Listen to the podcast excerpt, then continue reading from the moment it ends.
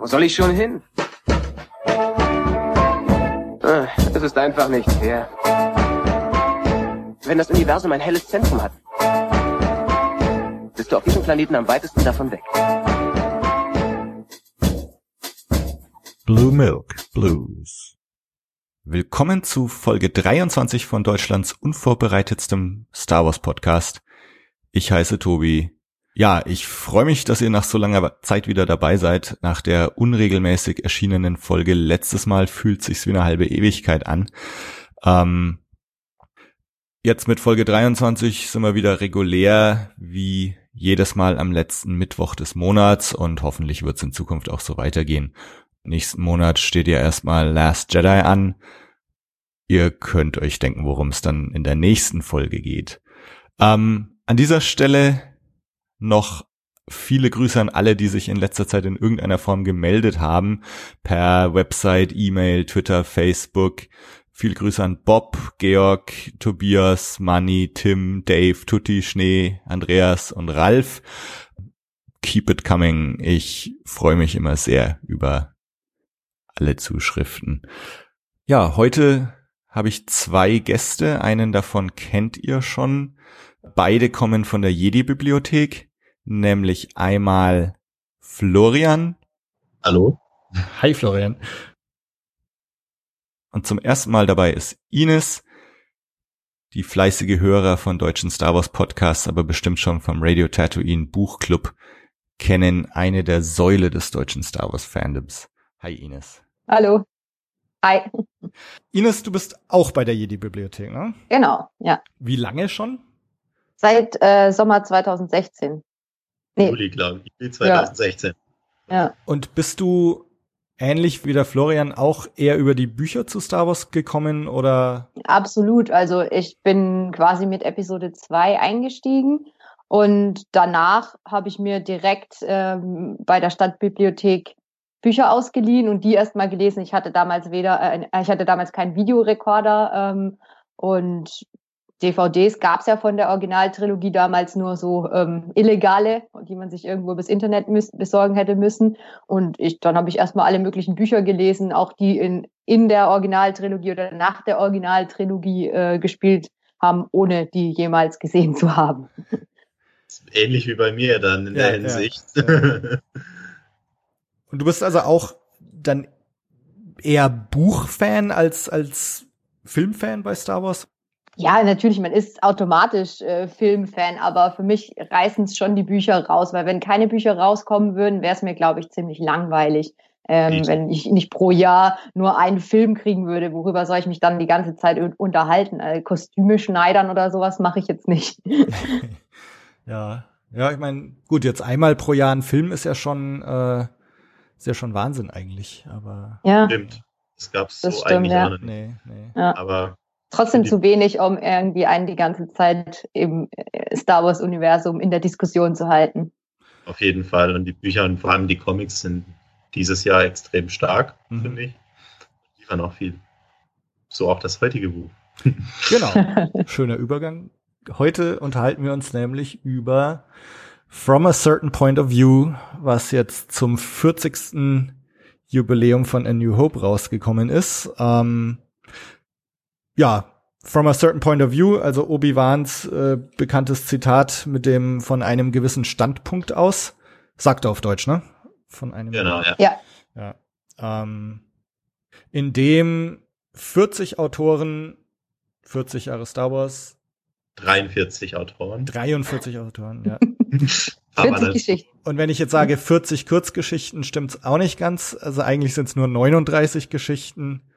Und eine ist ein, Ja, und äh, ein 38, wenn du noch Cartoon. das äh, Sonett, da, nee, nee, nicht Sonett, äh, Drama, Sidious, Palpatine von Ian Dirscher, so hieß es, genau. Es war Ja. dann ja in Reimform geschrieben, wie so ein äh, Shakespeare- Shakespeare-Drama. also, ja, Genau. Kurzgeschichte ist ein bisschen frei definiert, Ja. glaube ich. Ja. Also wir haben 40 Texte und etwas über 40 Autoren, äh, um 40 Jahre A New Hope zu feiern.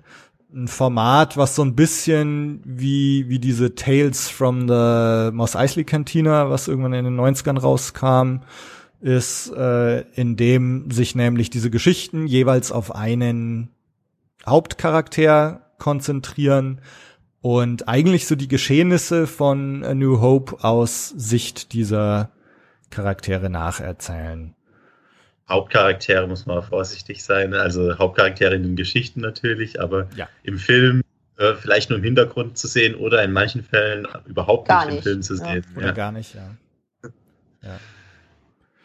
Darüber wollen wir heute reden und ich habe gedacht, dass wir mit einer Art The Good, The Mad and The Ugly einsteigen, dass wir nämlich erzählen, was sind so die drei oder vier oder fünf Geschichten, die wir besonders gut fanden, was sind die Geschichten, die uns ja so ein bisschen kalt gelassen haben und ja, dann die Frage, gab es eigentlich Stories, die jetzt wirklich ugly waren oder die uns gar nicht gefallen haben?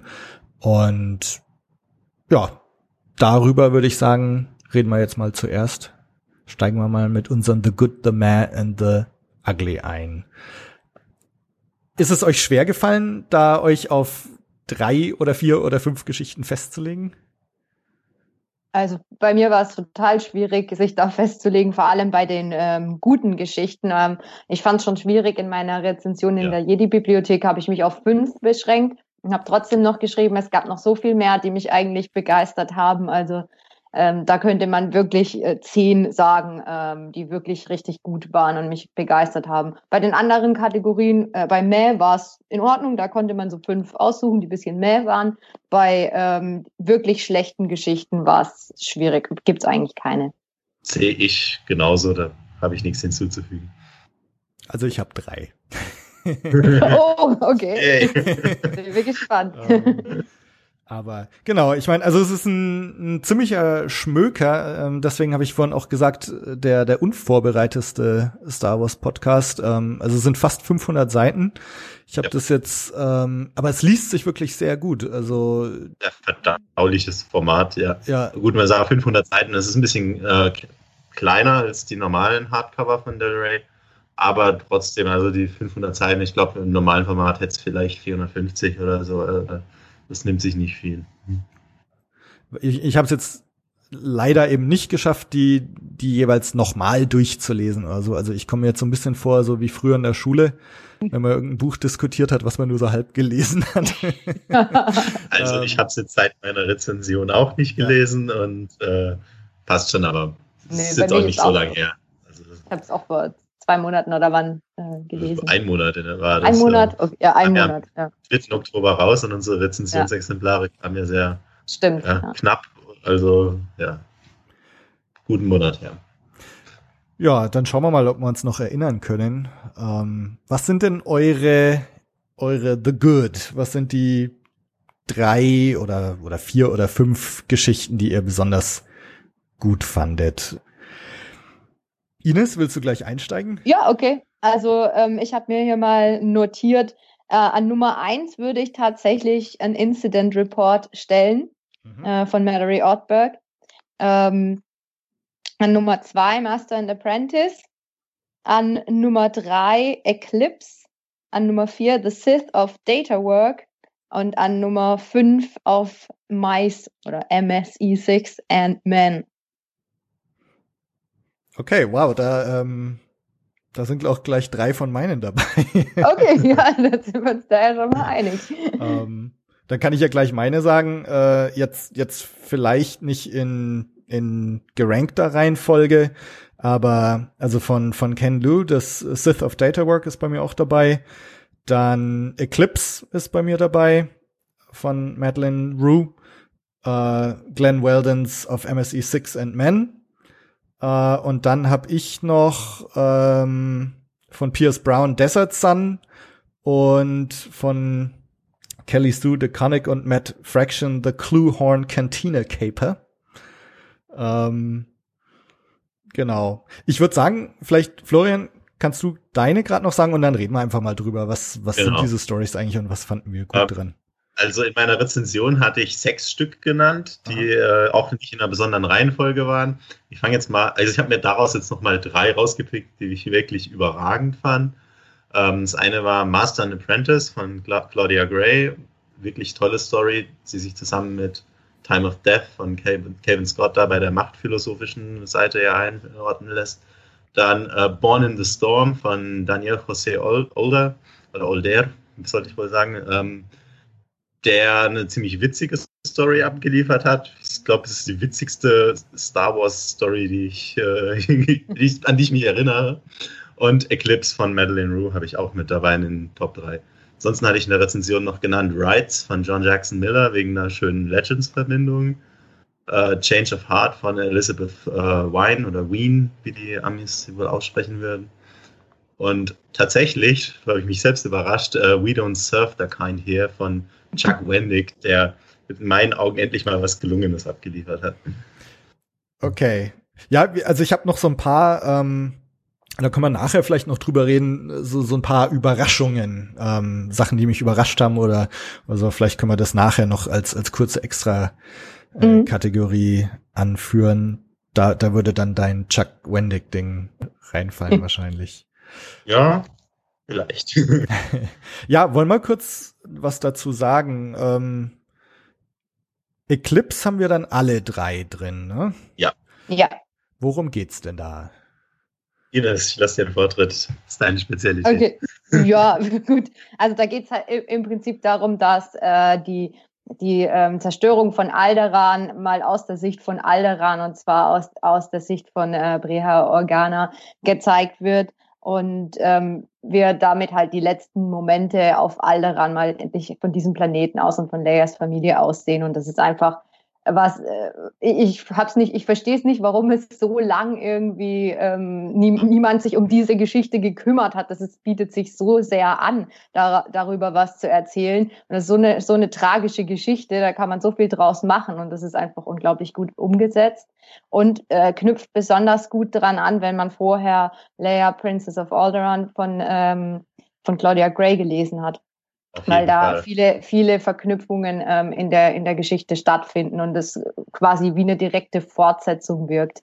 Ich persönlich betrachte sogar ein bisschen als Epilog zu äh, Princess of Alderaan, weil es sich eben so gut anknüpft. Es gibt auch, glaube ich, ein paar Nebenfiguren aus dem äh, Roman von Claudia Gray, die hier nochmal auftauchen, zum Beispiel Leias Droide, der sich, ja. oder die sich, das weibliche Droide, sich immer um ihre äh, Garderobe kümmert, mit etwas Übereifer.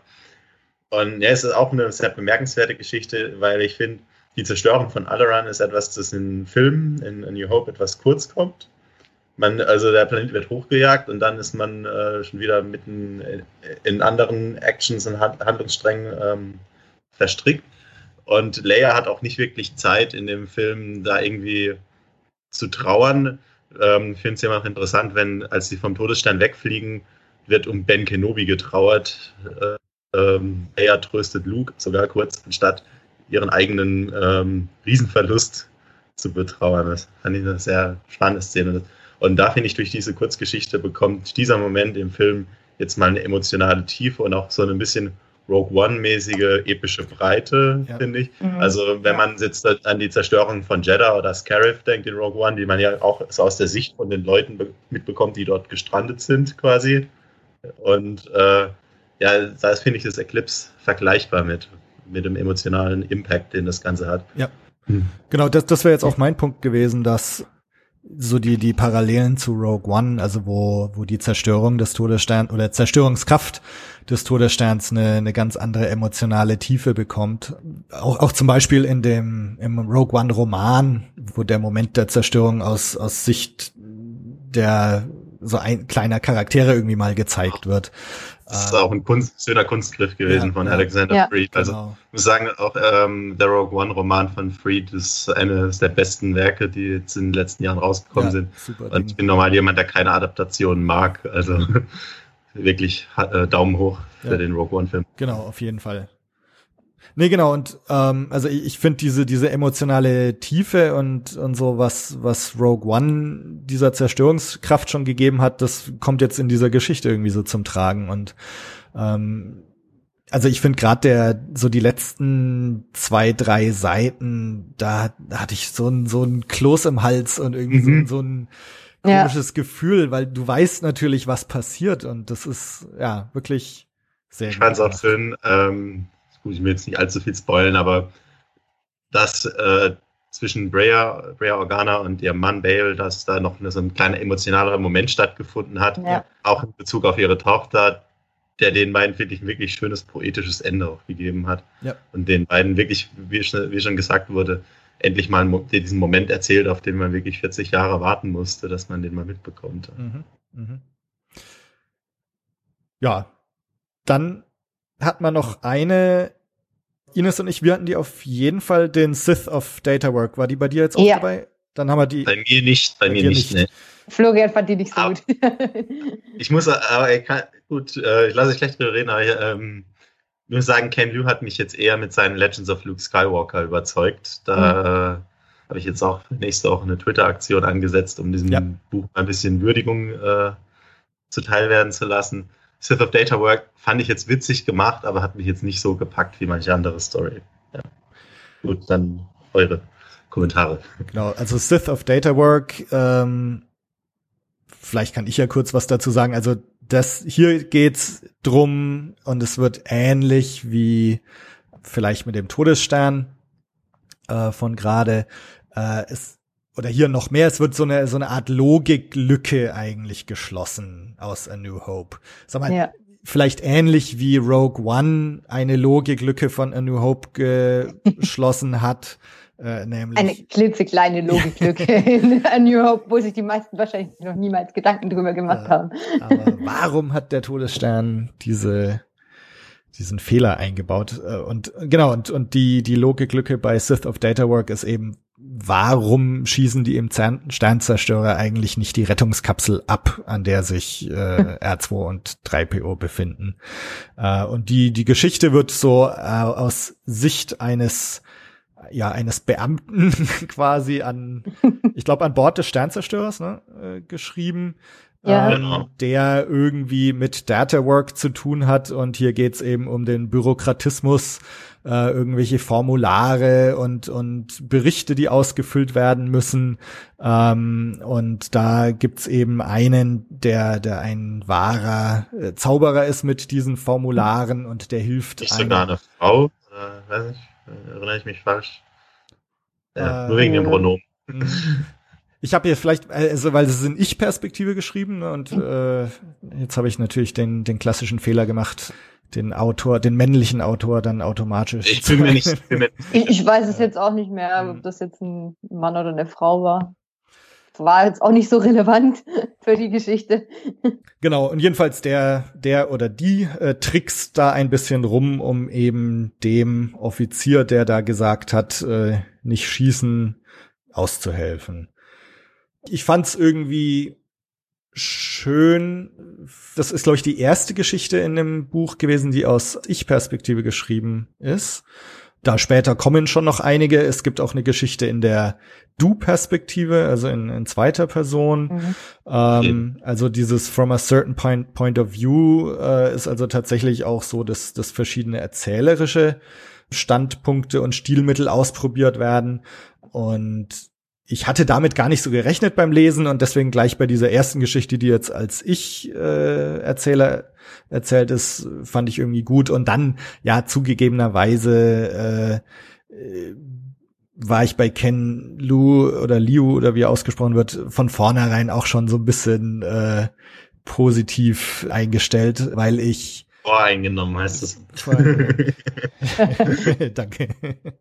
ähm, weil ich sein äh, Grace of Kings gelesen habe. Äh, ich glaube, auf Deutsch heißt die Schwerter von Dara und war damals sehr aufgeregt, als als angekündigt wurde, dass er auch die diese Legends of Luke Skywalker schreibt äh, und dass er im From a Certain Point of View drin sein wird. Und war von daher irgendwie von vornherein schon so, ah okay, wenn er drin ist, das das gefällt mir bestimmt. Und ja, so war es dann auch. Sagen also diese ähm, Sith Data Work Story Du hast ja ganz witzig gemacht. Jeder, der sich ein bisschen mit Bürokratie rumschlagen muss, äh, wird darin sehr viel äh, ja. Katharsis finden, glaube ich, so ein bisschen. Aber ähm, ich muss sagen, Ken Lus Stil war, der, der stach für mich da nicht so besonders hervor. Wenn wir jetzt in diesen Legends of Luke äh, sechs wirklich grundverschiedene, auch stilistisch verschiedene Erzählungen von ihm hat, und da habe ich einfach nur an den Seiten geklebt und sein Talent bewundert.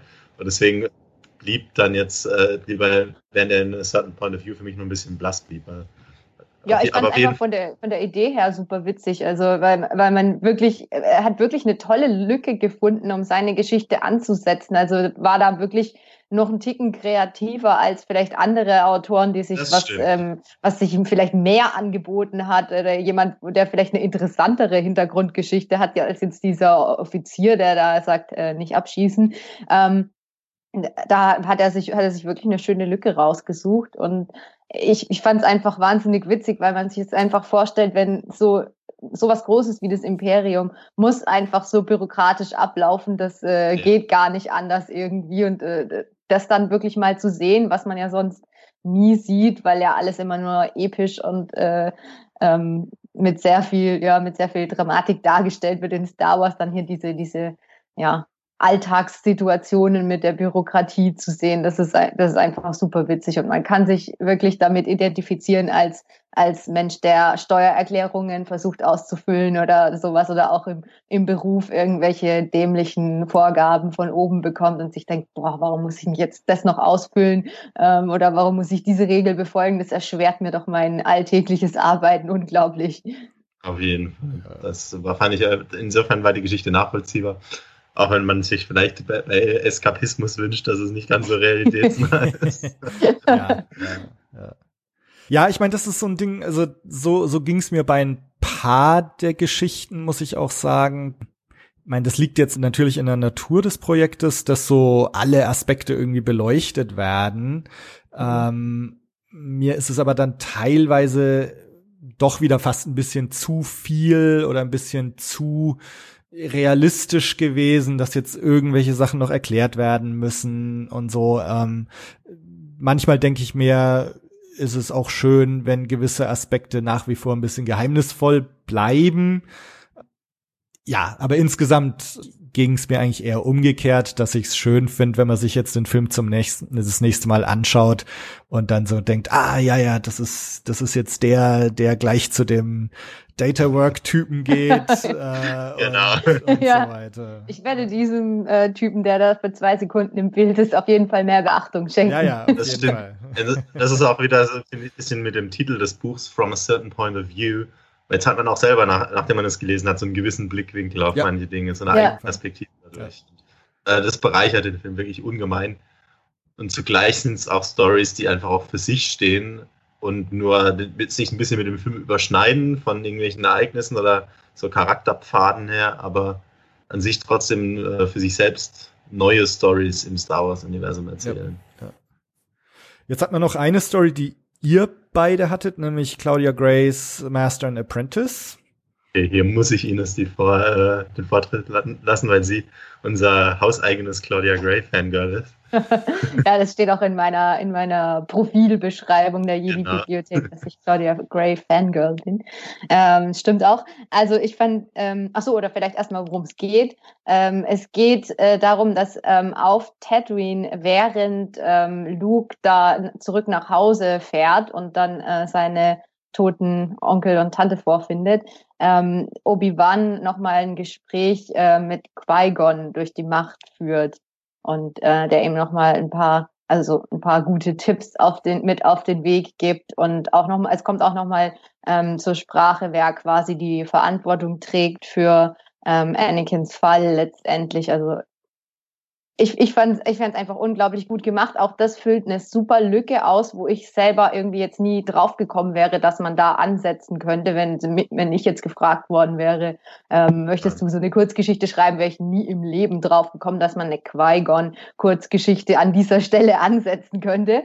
Ähm, Wobei Claudia Gray auch schon seit äh, Monaten, wenn nicht gar Jahren, immer sagt, sie will unbedingt mal einen Qui-Gon-Roman schreiben. Ja. Ich glaube, deswegen hat sie auch äh, hier direkt dann, als sie gefragt wurde, ob sie bei dem Buch mitmachen möchte, ist sie deswegen bestimmt auch direkt mit Qui-Gon angekommen oder hat sich direkt überlegt, wo, kann ich den jetzt, wo kann ich den jetzt reinquetschen in die Sache.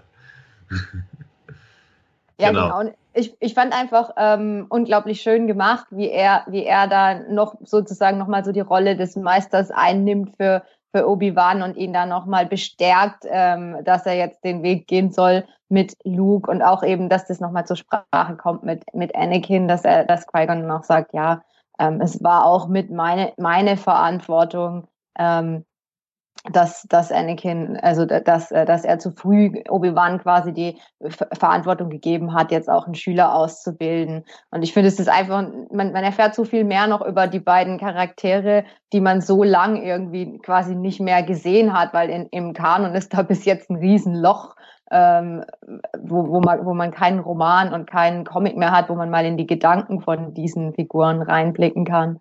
Und ähm, das ist richtig, richtig schön gemacht einfach. Und auch die ganze Machtphilosophie, die dahinter, die dahinter steckt, ähm, ist schön beschrieben. Ja, das, äh, der Clou bei der Story ist nämlich, dass wirklich aus der Sicht von Qui-Gons Machtgeist berichtet wird.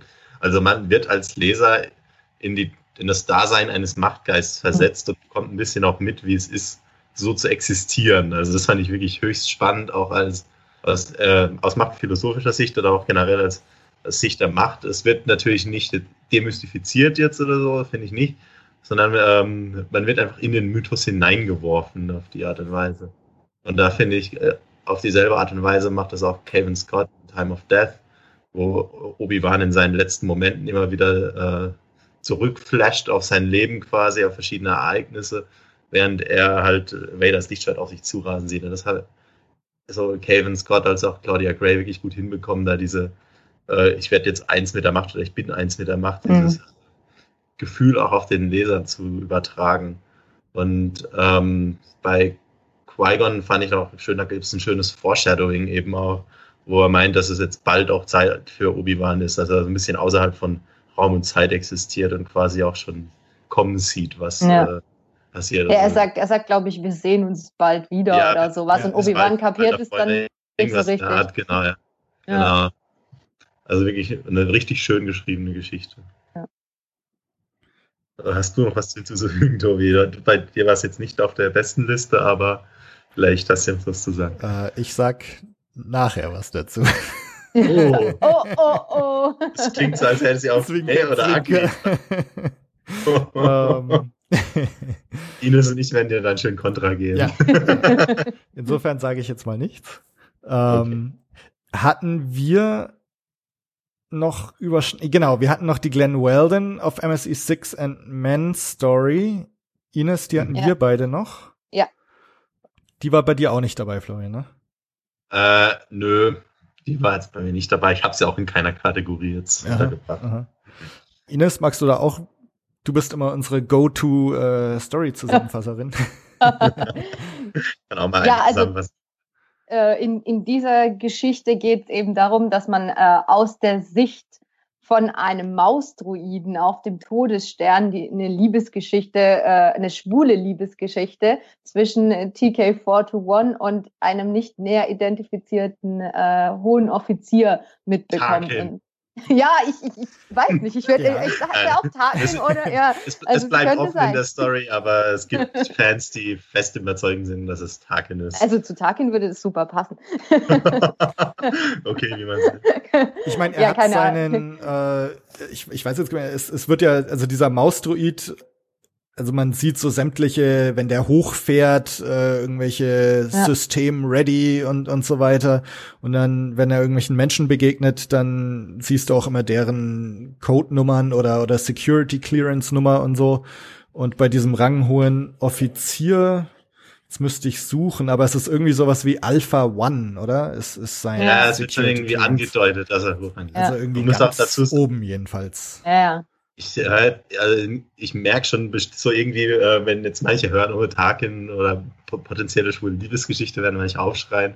Erstens mal, also ähm, ist die Geschichte trotzdem, auch wenn sie jetzt bei mir nicht in den Top-Listen ist, sie ist richtig gut geschrieben, eben mit diesen verschiedenen Maustroiden Perspektiven, die du schon genannt hast und was, was dieser, wie dieser Maustroide die Welt sieht. Allein deswegen ja. ist die Geschichte auch schon wert. Ja. Ähm, auch wie man, wie man sagt, äh, okay, menschliches Gegenstück labert jetzt gerade einfach nur irgendwie vor sich hin, ich schalte mal meine Audiorezeptoren ab oder so oder Input nicht relevant oder irgendwie sowas. Äh, und dann muss man auch so sagen, das ist generell für dieses Buch interessant, dass diese Stories ähm, nur aus einem gewissen äh, Point of View eben kanonisch sind.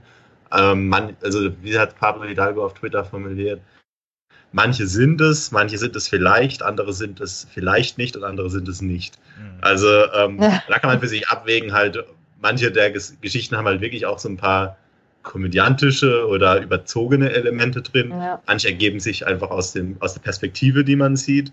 Andere sind einfach nur by Design, also wirklich aber willentlich äh, Kanon aber willentlich äh, übertrieben in die Geschichten eingebaut worden. Und da kann man sich jetzt halt überlegen, also die, die haben ja die Identität dieses Offiziers bewusst offen gelassen da kann man jetzt aus seinem eigenen Blickwinkel reininterpretieren, was man möchte oder nicht möchte. Ja, aber ich fand es eigentlich auch ganz spannend, dass sie diese Identität ähm, nicht verraten haben, weil das, das war auf jeden Fall eins von diesen spannenden Elementen, wo man dann immer so war, so, hm, ich will jetzt wissen, wer das, wer das ist und immer versucht hat, da irgendwelche Clues zu finden, ähm, äh, wer das denn sein könnte. Aber so richtig, richtig draus schließen kann man es nicht. Ja. Nee, und also für mich war das einfach eine, eine Story, die jetzt diesem Stormtrooper, der ja dann da an Bord des Falken geht und dann niedergestreckt wird, damit Luke dann seine seine Rüstung, Uniform da nehmen kann, ähm, kriegt wieder eine ganz andere emotionale Tiefe und ja. äh, du, du liest in dieser Story auch die Begegnung dieses Mausdruiden mit äh, Han, Luke und Chewie. Also diese ja. Szene, wo, wo er dann so auf Chewie zurollt und dann äh, wegrollt. Also das kriegst du auch mit in der Story. Und das finde ich eben die gelungensten Stories in diesem Buch, die das schaffen, dass man irgendwie so ja so wissend lacht oder so. Also du hast es ja. genau. und oder auch umgekehrt, wenn du den Film jetzt siehst, so ah ja ja, das ist jetzt der genau. der also das ist aus der Story. Auch, auch wieder ein schöner Perspektivwechsel. Wenn wir den Film schauen, ist dieser Mausdruid einfach nur was, das kurz durch eine Szene flitzt. Und in der Story sind Han und Chewie, was es nur kurz durch die Szene flitzt. ja, ja, genau, genau. Und jemand wie ich, der nie irgendwelche Sach Sachbücher liest, äh, weiß jetzt auch, was ein Mausdruide so macht. ja. Ja. ja, also für mich, das, das war eine, eine erstaunlich emotionale Story irgendwie. Auch emotional deswegen, weil du auch jetzt wieder so, wenn der Todesstern zerstört wird, mit all den Leuten an Bord. Ja. Ähm, das ist ja nicht nur das böse Imperium, sondern du hast eben auch da irgendwelche Schicksale und, und menschlichen genau. Geschichten und. Da ist auch schon in Lost Stars ganz, ja, weil halt, ja auch nochmal verdeutlicht, ja. Ja. Und also, ja, das, und, und dann eben diese, die Perspektive, äh, in der es geschrieben ist und Inhalt, also fand ich, für mich war das definitiv eins der, der Highlights. Ähm, was haben wir jetzt noch übrig? Ich glaube, jetzt haben wir nur noch individuelle Sachen, oder? Genau. Ja. Oder weiß ich, hatten wir, hatte außer mir noch jemand Born in the Storm von Daniel José Older? Nee. Okay. Kann ich gerne was dazu sagen. Ja.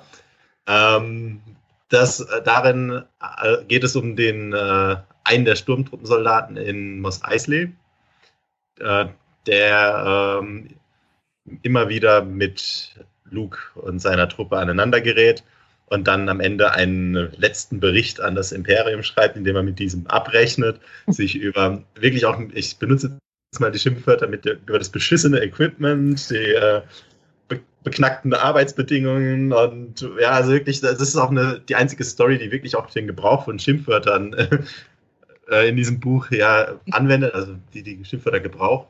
Und äh, ich fand es einfach richtig schön kathartisch, wie da jemand mit seinem Arbeitgeber abrechnet und am Ende dann äh, in den Sonnenuntergang reitet. Ähm, ja, es äh, regt sich auf über schlechte Ausrüstung, idiotische Kameraden, seine Vorgesetzte, auch äh, Darth Vader, der äh, eine lustige neue Bezeichnung erhielt von ihm irgendwie. Archwizard Wuwu in Chief nennt er ihn, äh, mit Anspielung auf sein Atemgeräusch und seine Sith-Kräfte natürlich. Das ist jetzt auch wieder eine Story, die kann überzogen sein. Vielleicht ist es auch nicht. Wer weiß, vielleicht reitet er wirklich auf seinem Taurücken durch die Wüste, dieser Offizier, aber er ist schon ein Soldat. Aber ich, ich, muss wirklich sagen, es ist die erste humoristische Star Wars Story, nachdem ich mit dem Genre äh, Humor und Star Wars sehr schlechte Erfahrungen gemacht habe. Hust, äh, Join the Resistance, Hust. Oh äh, Gott. ja, Ines, hast du den zweiten Band schon gelesen? Nee, noch nicht. Das habe ich noch vor mir in die nächsten Tage. Nein, aber wirklich ein wirklich gelungener Vertreter dieses Genres. Und ich habe wirklich, ich musste die Geschichte mehrmals unterbrechen, weil ich so gelacht habe. das muss doch auch mal sein, ein Band, der dem Film so viel emotionale Tiefe im Sinne von äh, ergreifenden Momenten gibt, wie diese tragischen Liebesgeschichten oder ja eben Eclipse von Madeline Rue, in der, man, der wir eben den letzten Moment von Brea Organa mitbekommen. Doch auch mal eine Geschichte auf eine andere Art und Weise emotional ergreifend ist zu bekommen, die einen wirklich äh, zum Tränen lachen be äh, bewegen kann. Weiß nicht, habt ihr dazu noch irgendwelche Gedanken oder erinnert ihr euch überhaupt an die Story? Bin das jetzt nur ich? Ja, ich fand sie ein bisschen abgedreht irgendwie am Schluss. Äh, deswegen äh, hat sie mich jetzt nicht so begeistert. Der Humor war schon, war schon cool, aber irgendwie die Geschichte an sich war mir dann am Schluss doch so zu abgedreht.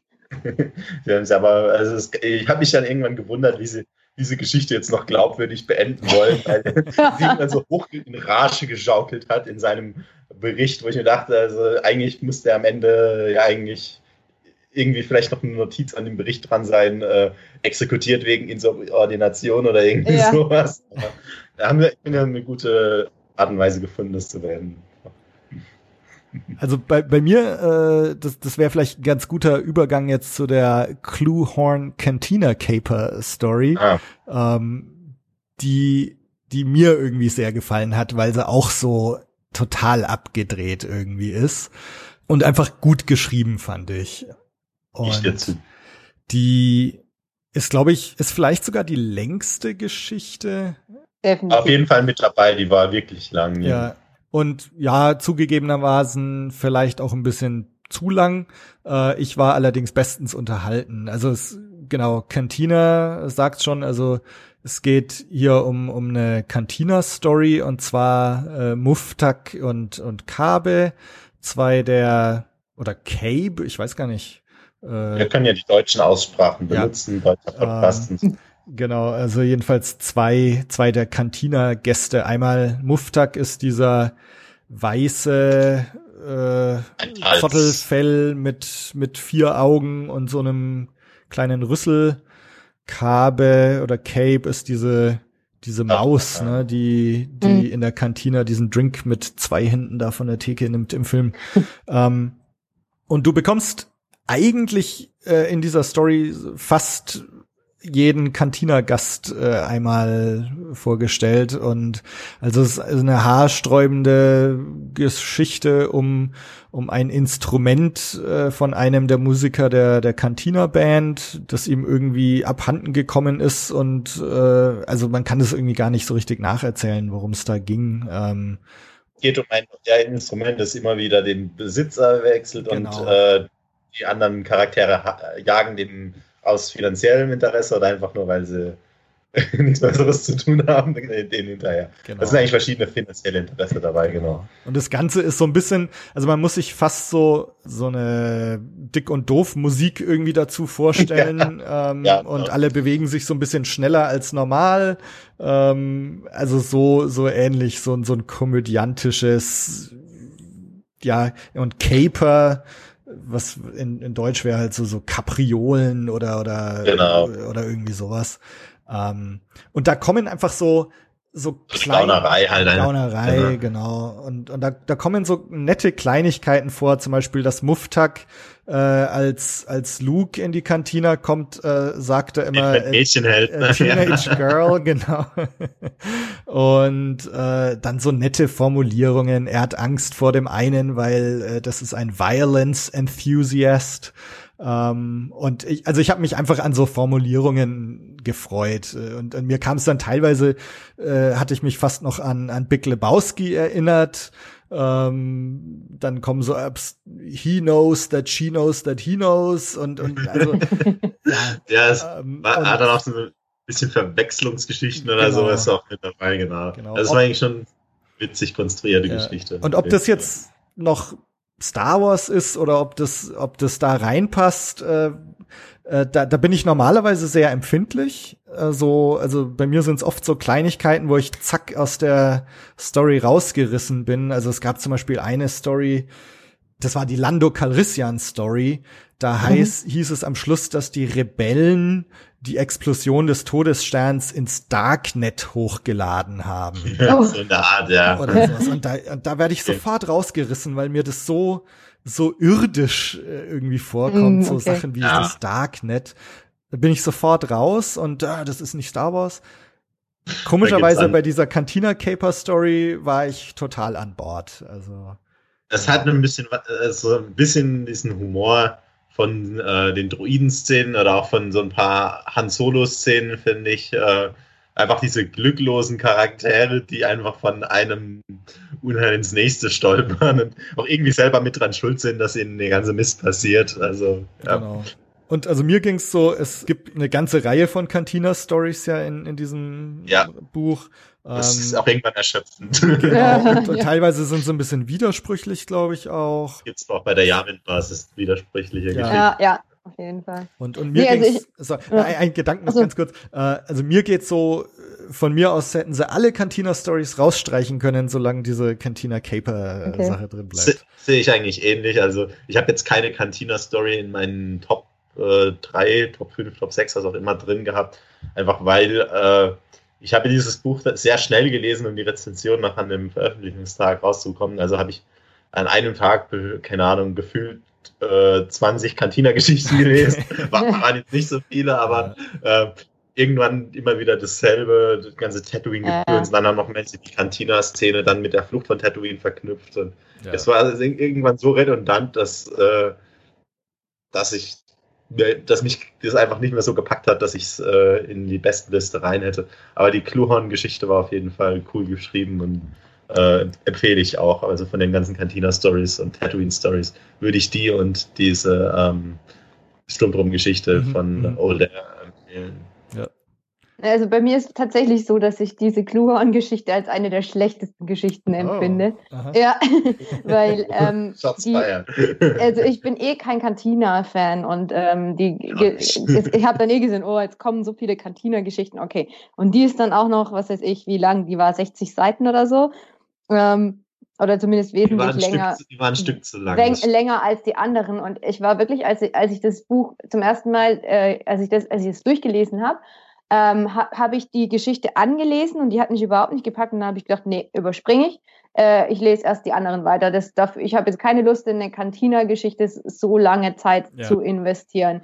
Ich will zu den anderen Sachen kommen. Ähm, und ähm, also mich hat die überhaupt nicht angesprochen. Das ist wirklich eine von mir, die auf den äh, letz letzten Plätzen rangiert was ich also als Nicht-Cantina, nicht so Aliens und, und Kreaturen-Fan ähm, noch richtig gut fand von der Cantina, war dieses Not, Not for Nothing wo es um die um die Band ging, Aha. die dann wegen den wegen den ähm, Eskapaden und ko komischen Deals von ihrem mhm. Bandleader ähm, immer ist, da in, in Tatooine festsitzt, was so humorvoll erzählt war, dass diese Biff da einfach überhaupt nichts verloren haben, eigentlich mit ihren ihrer weißen Haut und ihren riesen Augen und da also aber ihre Schulden haben. da ab, abspielen müssen, damit sie da wieder wegkommen und die, die fand, fand ich richtig amüsant. Die hat sogar mich als, äh, wo ich jetzt wirklich nicht begeistert war von diesem ganzen Cantina-Zeug, ähm, hat, hat mich richtig abgeholt im Gegensatz zu dieser Kluhorn-Geschichte. Ja, das stimmt schon, also charakterlich hat diese Biff-Geschichte auf jeden Fall mehr geleistet.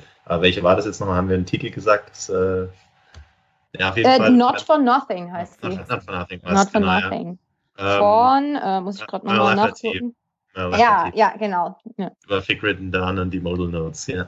ja. Fand ich auch äh, witzige Story, so ein bisschen an, an diese äh, Rockstar-Legenden so ein bisschen. Ja. Äh, also, Auto, also eine, so ja, eine Biografie oder ja, sowas. Biografie also, ist ja, soll ja, glaube ich, auch ein Auszug aus einer ja, Biografie genau, sein so von, der, von der eine, so, so Skandalleben von irgendwelchen Rockern in, in von dieser Cantina-Band. Also, fand ja einen witzigen Ansatz. Ich muss auch sagen, ich fand diese Cantina-Geschichten jetzt nicht irgendwie grundsätzlich schlecht. Das waren mir einfach nur zu viele. Es ging mir mit der Yavin-Basis genauso. Ich konnte die Schlacht von Yavin am Ende nicht mehr ausstehen, weil mhm. ich sie so oft hintereinander gelesen habe. Ja. Ähm, deswegen habe ich in meiner Rezension auch gesagt, ähm, ich empfehle allen, die das jetzt äh, erst nach Veröffentlichung lesen oder so, sich ein bisschen mehr Zeit damit zu nehmen. Ich, ich äh, finde einfach die Cantina-Geschichten, also die sind für mich jetzt, für andere sind die vielleicht interessant, für mich jetzt nicht, weil mich diese Perspektiven von diesen ähm, äh, Verbrechern und ähm, äh, Aliens einfach nicht so sehr interessieren wie jetzt die andere Perspektiven im Star Wars-Universum. Und bei, bei der Schlacht von Yavin war mir einfach zu viel Fokus auf Rebellen ähm, weil bei, bei den Rebellen sind mir die Perspektiven einfach zu unüberraschend. Das kann okay. sich je, jeder denken. Also dass das keine keine neue Perspektive wie bei den ganzen Imperialen ja, oder auch vielleicht oder bei den Aliens oder so. Bei den Rebellen, das kann sich jeder denken, was da so ein Rebellenpilot äh, denkt, während er äh, auf den Todesstern zufliegt. Das ist jetzt nicht wirklich das, so, dass es mich jetzt von den Socken gehauen hätte an neuem Informationsgehalt. Das stimmt, ja. Ich hatte ja jetzt trotzdem Desert Sun äh, mit draufstehen auf meiner Liste. Äh, das ist die mhm die Bigs äh, Darklighter-Geschichte. Ähm, das ist so ein Ding, da, da muss ich gestehen, ich weiß jetzt schon gar nicht mehr so 100% warum ich das auf die Liste gesetzt hatte. ähm, das ist gute Voraussetzung. aber äh, also ich weiß nicht, ob ich mich da jetzt festlegen würde. Vielleicht ist das so eine Story, wenn man jetzt sagt, äh, wenn man die ganzen Rebellengeschichten weglässt, äh, wäre das vielleicht die eine, die man noch lesen kann. Da ging es mir wieder so, also das, was ich noch weiß, ist halt, dass das halt auch wieder so ein gewisser Emo eine emotionale Tiefe geschaffen wird durch diese Freundschaft zwischen Bix und Luke mhm. und das Wiedersehen und äh, und seinen letzten, seinen letzten Moment fand ich genau. ja. der, ist, der ist noch ein bisschen hängen geblieben genau. irgendwo. Das stimmt, ja. So ein bisschen so ein, ja, der Autor äh, sich ein bisschen die Lizenz nimmt, äh, so ein Flash-Forward zu machen oder so, ja. wie Bix kurz noch so mitbekommt im Kopf, dass er die Gewissheit hat, dass Luke äh, ja. den Todesstern zerstören wird. Ja, ja, äh, genau. Und, und deswegen, das fand ich irgendwie ganz, ganz schön. Ja. Haben wir noch eine? Äh, also ich hatte noch ein Incident Report auf der ah, Liste. Ja, ja ich die finde, die darf man auf keinen Fall unter den Tisch fallen lassen, weil das einfach eine super witzige Geschichte ist. Also da geht's um Admiral Motti, der sich äh, nach diesem Meeting auf dem Todesstern beschwert, was für ein unprofessioneller Manager doch Darth Vader ist, weil er mitten in, in dieser Besprechung irgendwie die, den eigentlichen Sinn dieses Meetings, nämlich den Todesstern, äh, äh, der ja eigentlich, äh, also es ist ja ein Militärmeeting und er zweifelt quasi die, die Kraft des Todessterns an und äh, bringt seine, eigenen religiösen Überzeugungen damit in, äh, in diese, in diese Besprechung rein. Und dieser Motti regt sich einfach wahnsinnig drüber auf, wie der, wie der sich so benehmen kann in einem professionellen Kontext. Und das ist so amüsant geschrieben, also ja. das sollte einfach jeder lesen, ich musste da wirklich lachen, also. Ja, Motti versucht halt immer so zu sagen, ja, ich bin ganz ruhig und äh, überhaupt, überhaupt kein Problem, aber irgendwie muss ich mich doch beschweren. Und eigentlich regt es mich doch mega auf und dann steigere ich mich in was rein, aber mir geht's gut, mir geht's gut. Also so ein bisschen dieser, äh, ja, ich ja, bin, ja, ich bin ja der, der, der ruhige und ähm, äh, wer, wer also Gewalt anwendet und anfängt, andere Leute zu würgen, genau. der hat ja generell, der hat ja generell Unrecht. Dieser ich komme ja hier mit, mit sachlichen Mann, Argumenten. Es ist einfach super geschrieben, also. Deswegen denke, auch bei mir in dem Top. Ich glaube, wir kennen auch alle irgendwie so einen Motti, denke ich, so Menschen, der einfach extrem kleinlich ist, dann auch äh, und versucht es aber äh, nicht so zu wirken. Ja. Das, fand ich äh, extrem. Ja, es ist vor allem irgendwie süß, wie, wie beleidigt er irgendwie ist. So, äh. er versucht es immer zu verbergen, aber dann merkt es irgendwie doch. Ja. Ja, das fand ich auch schön gemacht. Aber auch, er hatte auch irgendwo, muss hat er auch recht. Also Vader hat ja, natürlich, in, dem Mil in den Militärmeeting seine religiösen Überzeugungen dann mit eingebracht und fängt dann an, den Offizier zu bürgen, der sich daran stört. das ist äh, unprofessionelles Verhalten natürlich. Also es hat mich so ein bisschen an äh, die, äh, das virale Marketing auf dem Todesstern ja, von, von Dodo Kay erinnert, weil wir da auch diese, äh, ja, das Imperium mal so ein bisschen aus so einer Business-Perspektive ja. erleben und dann daraus auch Humor erzeugt wird. Und äh, jetzt mit, mit weniger Schwaben, aber mehr äh, Motti-Kleinlichkeit fand ich es auch in dieser Geschichte schön. Also es ist dann vielleicht eine Assoziation, die natürlich nur deutsche Fans haben werden, aber ja. äh, Stimmt. Fand ich doch äh, wirklich witzige Parallelen noch dazwischen. Also da geht's mir eh schon so. Ich kann die Szene kaum noch anschauen, ohne, ohne mich daran denken Ja, da hat der Dominik Kuhn wirklich was abgeliefert. Äh, ist äh, auch ein langjähriger Übersetzer von Star Wars Jugendromanen bei Panini. Okay. Also zusätzlich ah. zu seiner komödiantischen Tätigkeit. Das ich gar nicht. Ne? Der hat eigentlich so ziemlich alles, was in den letzten, äh, ja gut, nicht alles, aber einige paar Dutzend Star Wars Jugendromane übersetzt hat, die Jedi Padawan, Jedi mhm. Quest, äh, diese, diese Jugendromanreihen halt bei Panini. ein ordentliches Resümee auch im Bereich Star Wars, was das angeht. Ja, dann haben wir The Good abgehakt. ja ja, würde ich nicht sagen abgehakt, aber zumindest unsere Top-Listen haben wir. Ja. also, wie gesagt, es gibt noch mindestens fünf bis sieben mehr, die man hier nennen könnte. Ja. Äh, ich glaube, man wird jetzt gleich an unseren Meh-Listen oder Ugly-Listen, sofern vorhanden, ähm, merken, dass das Buch wirklich äh, sehr gut ist auch. Also durch ja. die Bank weg auch gut. Ja. ja. Aber gut, dann, äh, Tobi, du wirkst so, als hättest du viel Meh äh, ähm, ja, dann lege ich einfach gleich mal los. Ich würde sagen, jetzt machen wir es einfach so, dass ich äh, gleich sag, was es ist und warum, warum ich es jetzt meh fand. Ja, das bietet sich an, glaube ich. Genau. Ähm, also das ist bei mir zum einen Christy Goldens The Bucket. Ähm, ich glaube, das ist ja. die erste Point of View äh, Stormtrooper Geschichte. Geht um den Stormtrooper, der mit seinem Betäubungsschuss Leia betäubt.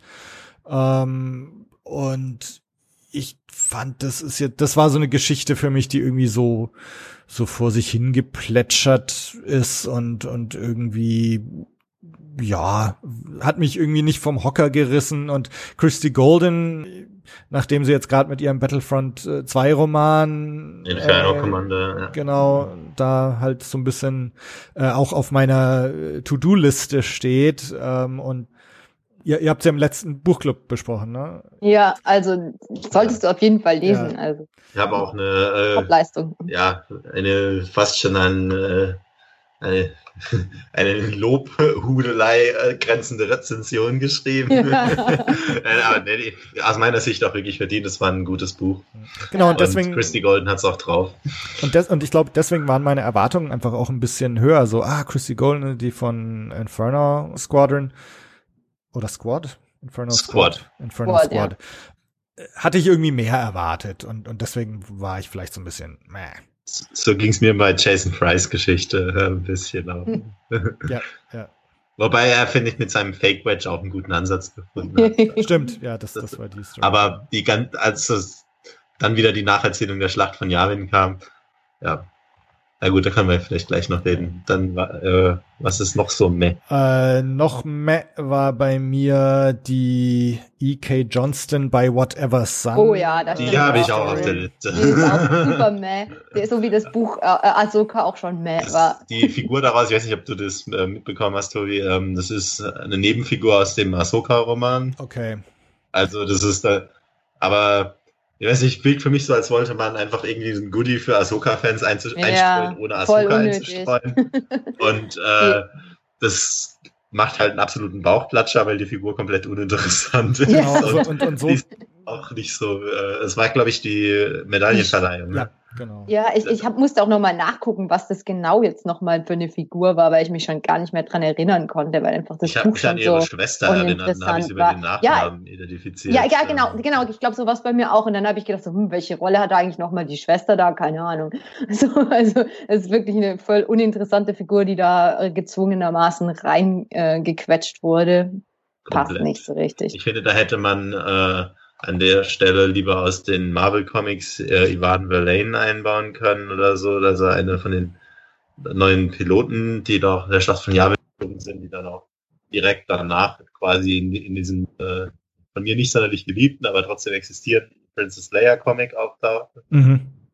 Hätte, hätte mehr Sinn gegeben, die in dieser Zer Zeremonie zu haben, als äh, äh, diese ja. Ja. Genau, also ich, ich habe Ahsoka nicht gelesen, von daher war mir dieser Charakter jetzt, äh, wusste überhaupt nicht, wer das jetzt sein soll und ob der jetzt nur für diese Geschichte da erfunden wurde und ja, deswegen hat mich das alles irgendwie relativ kalt ja. gelassen. Genau. Äh, wo ich nicht so ganz sicher bin, ich hatte es mal aufgeschrieben, ähm, ist diese Change of Heart Geschichte von Elizabeth Wine oder Ween, die in der zweiten Person geschrieben ist, also in der, in der Du-Perspektive. Ähm, was ja ein interessantes Stilmittel ist, was man nicht oft bekommt. Also ich habe mal überlegt, ob mir irgendein Roman oder oder andere Kurzgeschichte einfällt. Mhm. Äh, also es gibt ein relativ bekanntes Beispiel ähm, von einem amerikanischen Autor Jay McInerney, Bright Lights Big City, irgendwie aus den 80er Jahren, wurde, glaube ich, mit Michael J. Fox auch verfilmt. Äh, und da ist der ganze Roman in der Du-Perspektive geschrieben und es ist furchtbar nervig. ähm, und es ist halt so ein bisschen so ein Gimmick. Und das stimmt schon, aber da müsste ich dir wirklich widersprechen. Ich fand die Geschichte gut, weil ich sie, also ich fand, die wurde gegen Ende richtig beklemmend. Ja. Dadurch, dass, wenn man sich auf dieses Du so ein bisschen einlässt mhm. und dann sich wirklich so dadurch reinversetzen lässt in diesen äh, Sturmtruppensoldaten, der zuschauen muss, wie Leia diese ja, Erniedrigung da erfährt, wie diese Welt da noch zerstört wird, fand ich, wenn man sich da wirklich ein bisschen drauf einlässt, hat diese Geschichte ein enormes Potenzial, einen äh, schuldig fühlen zu lassen für das, was man gar nicht getan hat. Man stand nicht einfach nebendran und hat äh, zugeschaut, wie all daran zerstört wurde und hat sie da irgendwie äh, dann bewacht als, Ge als Gefängniswärter oder so. Ja. Das, äh, da fand ich, da hat die Geschichte schon Potenzial. Also ist vielleicht nicht absolutes äh, Top-Material, aber ich habe es ja auch deswegen in meinen, meiner Top 6 da in den ähm, in der Rezension eben aufgelistet. Weil ähm, auch da wieder ein bisschen emotionaler Tiefe aus einer unerwarteten Richtung. Mhm. Das, das stimmt, ja. Also, ich ja, also bei mir ist ja auch auf der, auf der weiteren Top-Liste, mhm. quasi auf der erweiterten, nicht unter den Top 5, aber äh, dann unter den Top 10 auf jeden Fall. Also ich habe sie auch vielleicht deswegen nur drauf, weil ich frage mich, ob das aus einer anderen Perspektive vielleicht stärker gewesen wäre, weil es dann nicht mhm. so diesen Gimmick-Charakter hat. Auf der anderen Seite wird vielleicht gerade durch dieses Du auch eine gewisse emotionale Reaktion hervorgerufen. Wenn man sich ansprechen lässt ja, von dem Du, so wäre ich. vielleicht mehr, als wenn man direkt als Gimmick ja. wahrnimmt. muss sagen, diese, ähm, dieses Buch hat ja auch viele Gimmicks. Also da muss man einfach, ja, ja. glaube ich, in dem Fall leben. Genau. Und genau, und ich meine, wenn man jetzt wenn ich schon eine Story aus der Sicht des Mausdruiden in meiner Topliste hatte, dann muss ich auch akzeptieren, das dass es eine Buchperspektive ja. Und, und sag mal, von daher, ähm, also ich habe das auch hier eher mit einem Fragezeichen in die, die Meh-Liste äh, gesetzt. Ähm, Gerade jetzt, wenn man nochmal aus dem Standpunkt, dass dieses Buch ja auch from a certain point of view heißt, äh, finde genau. ich es eigentlich auch gut, dass da eine, eine Du-Perspektive mal drin vorkommt. Ja. Ich finde auch eben schon, genau, dieser Titel, der lässt sich auch wunderbar auf alles anwenden ja. darin, noch ja. auf viele Deutungsnuancen dann in der So, und jetzt packe ich mal noch meine Keule aus. Ähm, also bei mir Die war nicht, Claudia, auch unsere Keulen Claudia Gray, ja. Claudia Gray, Master and Apprentice war bei mir leider nur auf der Mäh-Liste. Und zwar, also es war ja angekündigt, dass da eine Qui-Gon-Geschichte drin vorkommen wird und, und dass sie von Claudia Gray sein wird. Da war ich schon so ein bisschen gehypt und ähm, mir ging es zwei Sachen so. Also ich hatte, ich habe am Anfang ein bisschen äh, Probleme gehabt, in die Story einzusteigen. Die startet mit so einem Satz, äh, Moment, irgendwas mit The Desert, ne? Ähm, ich schau grad mal. Genau, some believe the desert to be barren. This proves only that they do not know the desert. Also, also da ging es mir von Anfang an so, dass ich irgendwie so so schon gegen diese Story eingestellt war. Nicht der, beste, nicht der beste erste Satz und, in der Geschichte der ersten Sätze, das stimmt. Und, und dann, also ich hätte mir ein bisschen mehr erhofft noch von dieser Begegnung, wobei ich auch wieder zurückrudern muss ein bisschen, als ich es jetzt das zweite Mal gelesen habe, fand ich es auch besser. Und mir ging es auch ein bisschen so, was du jetzt, Florian, gesagt hast, ist diese, diese Machtgeist-Sicht, dass man so ein bisschen diese machtphilosophischen Sachen mitbekommt und, und so ein bisschen über den Tod hinausblickt und ja, wie ist es jetzt eigentlich für Qui-Gon da eins mit der Macht zu sein? Ja. Äh, ist es noch wirklich Qui-Gon oder ist es nur ein Aspekt? Ja. Das ist das eine Frage, die kam mir dabei. Auf der einen Seite finde ich es ziemlich interessant, auf der anderen Seite fällt es für mich fast schon in so eine Kategorie, möchte ich gar nicht wissen. Ja, also mir reicht es, zu sehen, dass Yoda äh, am Schluss als Machtgeist auftaucht, dass Obi-Wan irgendwann als Machtgeist auftaucht das reicht mir fast schon. Ich möchte jetzt nicht sehen, wie fühlt sich das an für Obi-Wan oder Yoda. Geht anderen natürlich anders, aber also das ist für mich so ein bisschen. Auch da kann wieder jeder mit seinem eigenen äh, Point of View oder seinem eigenen Blickwinkel genau. auf Star Wars. Äh, das, das ist ja gerade das, das Schöne an der, an, der, an der Sammlung, dass niemand da wahrscheinlich enttäuscht rausgehen wird, genau. weil jede, für jeden wirklich was dabei ist und die Geschichten halt durchgängig auf so einem guten Niveau sind, dass man auch nicht irgendwie jetzt enttäuscht sein kann, Fall. dass man sagt, oh, was war das jetzt für ein Mist, den ich gelesen ja. habe, weil einfach die, die äh, Qualität auf einem bestimmten Level da ist. Da kommt es halt nur darauf an, für welche Figur oder welchen Aspekt kann ich mich jetzt besonders begeistern. Meine These bei der Sache, also normalerweise hasse ich es, wenn Leute sagen, du bist kein echter Fan, wenn oder sowas. Aber ich muss sagen, also wenn jemand dieses Buch liest und sagt, da habe ich wirklich gar nichts für mich drin gefunden, dann ist mir diese Person suspekt. Also weil, ja, weil einfach so eine Band, Bandbreite äh, wirklich für verschi verschiedensten Geschmäcker von den ja. äh, Machtfreaks bis hin zu denen, die Raumkämpfe bevorzugen oder irgendwie die Imperiale, Imperiale äh, Rebellen, Rebellen, oder eben Kopfgeldjäger oder genau, was auch oder immer. Eher, eher die militärische Seite oder eher die emotionale Charaktertiefe, was auch immer. Ja. Also da, da finde ich wirklich, wird alles geboten und wenn da, wenn da jemand dieses Buch liest und nicht mindestens, sag ich mal, drei Geschichten findet, die ihn irgendwie packen, ist mir die Person suspekt. Ja, das stimmt. Nee, also zum Beispiel schön auch äh, Prequel-Fans, äh, finde ich, kommen auch auf ihre Kosten, weil eigentlich okay, relativ viel Prequel-Referenzen drin sind. Nicht zuletzt in der Figur von Qui-Gon. Qui-Gon, ja. Ähm, genauso Rogue One, wie oft jetzt Jeddah und ähm, ja, die erste Geschichte Krennic ist, ja. wird referenziert ja. und so weiter. Also es, es, schafft tatsächlich so einen schönen Bogen zu schlagen äh, zwischen zwischen allen Generationen von Star Wars. Ich, ja. Es gibt sogar einen Hint Richtung Episode 8 jetzt. Canto Bight wird irgendwann erwähnt. Ja, ja, stimmt. Ähm, war, glaube ich, eine, auch, eine von den Tatooine-Geschichten. Ja, ja, ich glaube auch in, in, in Genau, die zwei, oder? die zwei Schwestern da, die fliegen. Die Tonika-Schwestern. Ja, genau, ja, ja, genau, das kann sein, das ja. War das, äh, you owe me a ride. Ja. You owe me a ride von Zoraida Cordova, genau. Das war das. Jetzt ja. frage ich mich gerade, habt ihr gerade im Kopf, äh, wird irgendwie Force Awakens, gibt's da irgendwelche Referenzen? Also mir fällt jetzt äh, so spontan gar nichts ein. Also das ähm, okay. ah, wird vielleicht Bosnian Prime mal erwähnt? Kann sein, also in dem Buch wird sowieso so viel Erwähnungen, erwähnt. Aus, weiß aus ich den obskursten Legends, Roleplaying-Game-Büchern ja. von Western Games über äh, Figuren aus Kenobi zum Beispiel, die da nochmal auftauchen oder ja, also wird einfach alles irgendwo referenziert oder auch Dr. Afra aus den Marvel Comics, die ja. eine eigene Story bekommt. Ja. Das ist auch wieder schön, dieses Buch, nicht nur die Prequels, was du jetzt erwähnt hast, ähm, verknüpft einfach alles so ein bisschen und zeigt, dass auch diese Dinge, die man aus anderen Ecken der Galaxis kennt, auch ja. zur Zeit von A New Hope, immer noch existierten, auch wenn in A New Hope die Galaxis halt, weil es halt auch der erste Film war, recht klein wirkt noch. Ja. Ähm, dass alles noch irgendwo präsent ist. Also diese große Galaxis auch da noch und existiert quasi. Wobei ich da vielleicht mit, auch mit einer von meinen Meh-Geschichten mhm. anknüpfen kann, wo ich finde, dass man es ein bisschen übertrieben hat. Ähm, und das ist diese Geschichte äh, Ray Rin oder wie auch immer man das ausspricht, ja. über die Tusken von Saba Tahir. Genau. Ja.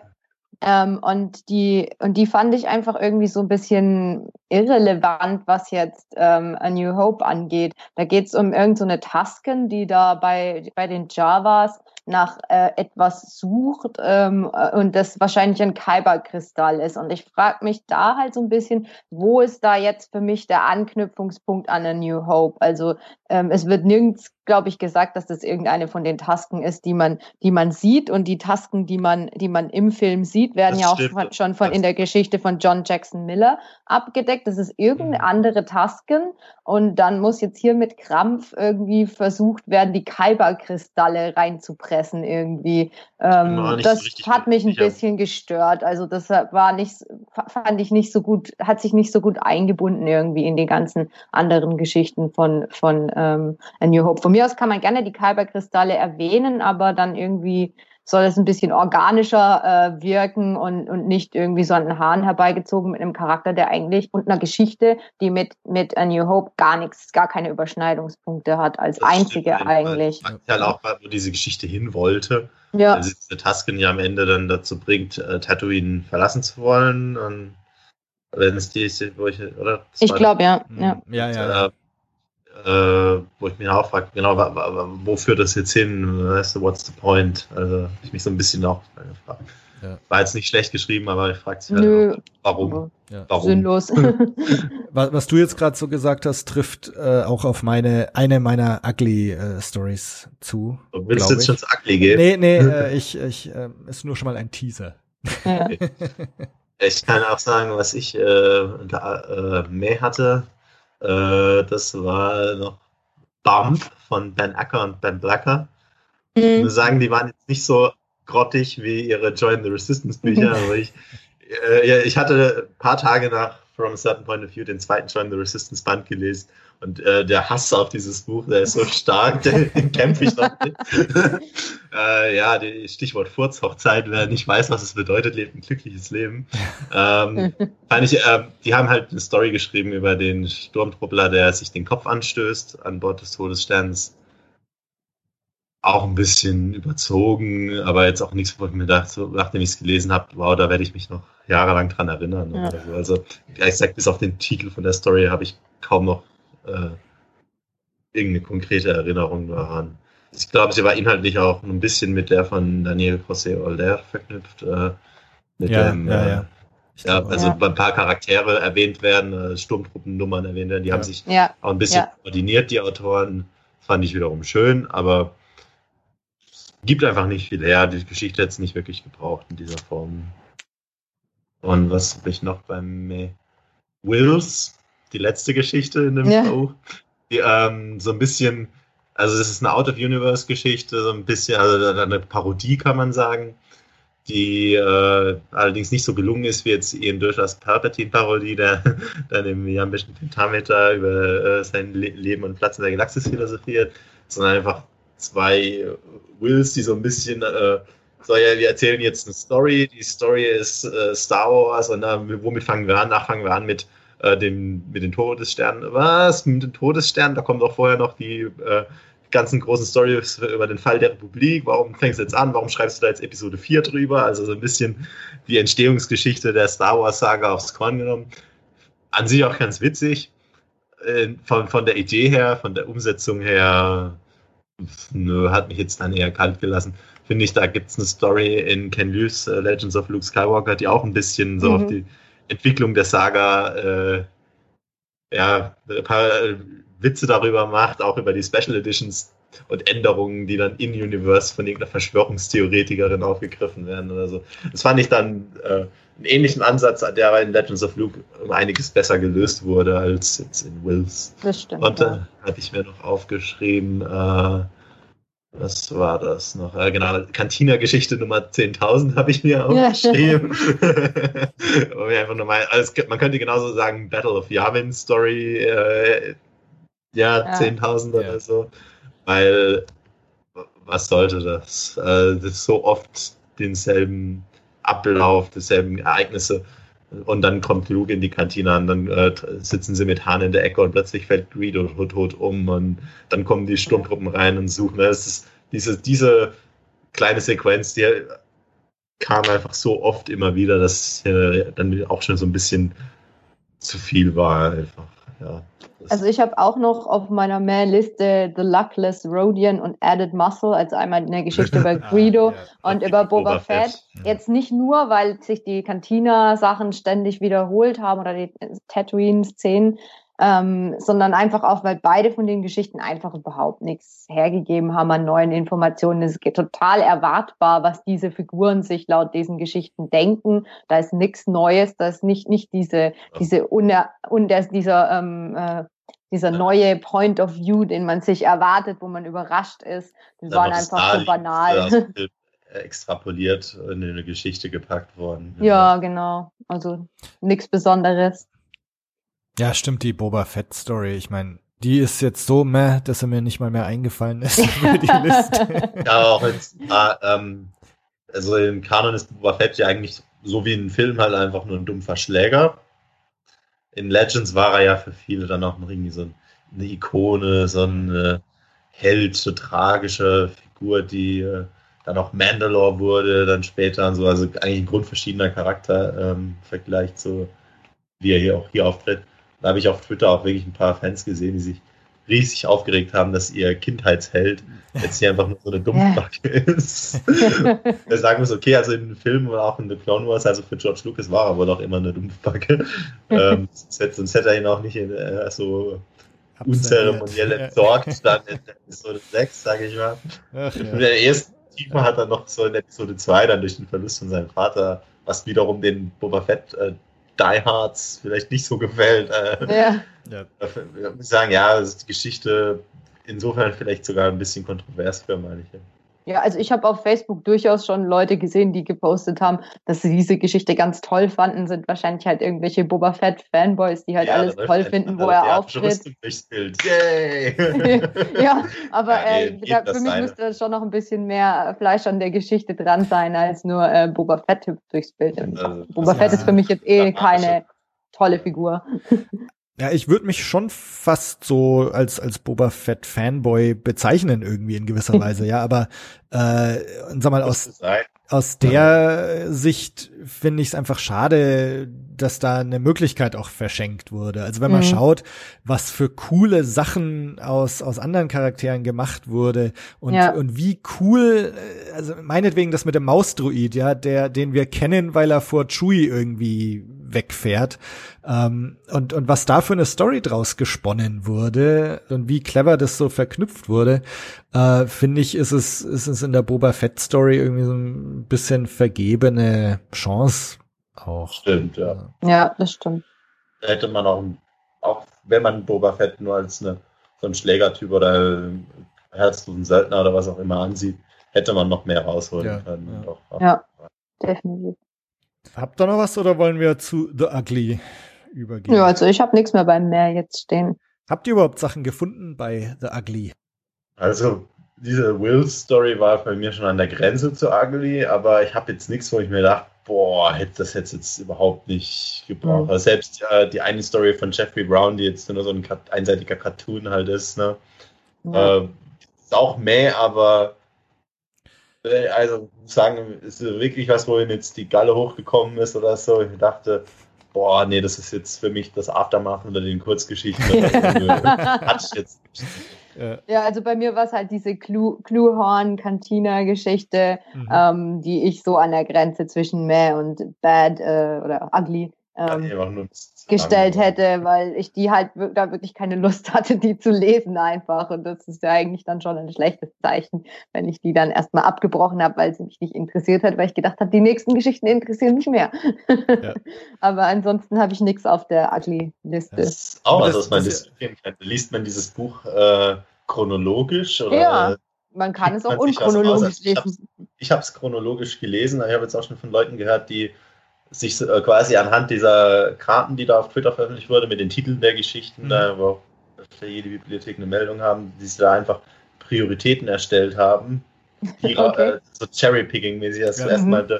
die Rosinen rausgepickt und die dann äh, gelesen haben und das danach dann äh, den Rest chronologisch dann nachgeholt haben oder so. Ah, ja.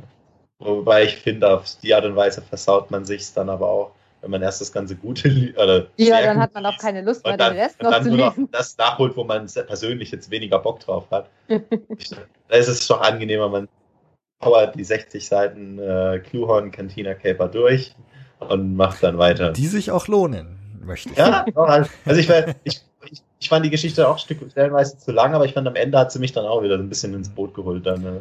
Also es ist eine Geschichte, die, äh, also ich war auch recht müde teilweise, als ich die gelesen habe. ähm, und äh, also ich musste auch mehrmals wieder anfangen. Also ich glaube, es hat äh, vier oder fünf äh, Ansätze gebraucht, bis ich sie dann dann durch hatte. Ähm, das war aber tatsächlich eher so meiner Konzentration und meiner Müdigkeit geschuldet.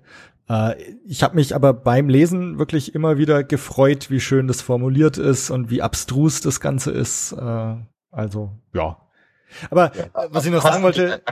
Das, das ist ja auch ein sehr mildes Urteil eigentlich, wenn das jetzt auf deiner Ugly-Liste ist, weil du sagst, äh, eigentlich hattest du dich dann schon eher auf die Geschichte danach gefreut äh, oder so. Deswegen ja, ist deswegen, das jetzt auf deiner ja, Es ist, ist jetzt ja nicht genau, die schrecklichste Geschichte aller Zeiten. Also es ist, nicht, es ist wirklich nichts dabei, was, wo ich jetzt das Bedürfnis hätte, das komplett zu verreißen, wie Florian schon sagte, so Aftermath-mäßig. Nein, äh, es ist wirklich also nichts dabei, wo, wo, wo ja. man denkt, ja, es ist, äh, es ist einfach unmöglich, das sollte nicht hier drin stehen. Ja, ja. Hast du denn irgendwas, Tobi, was du sagst, ist komplett ugly?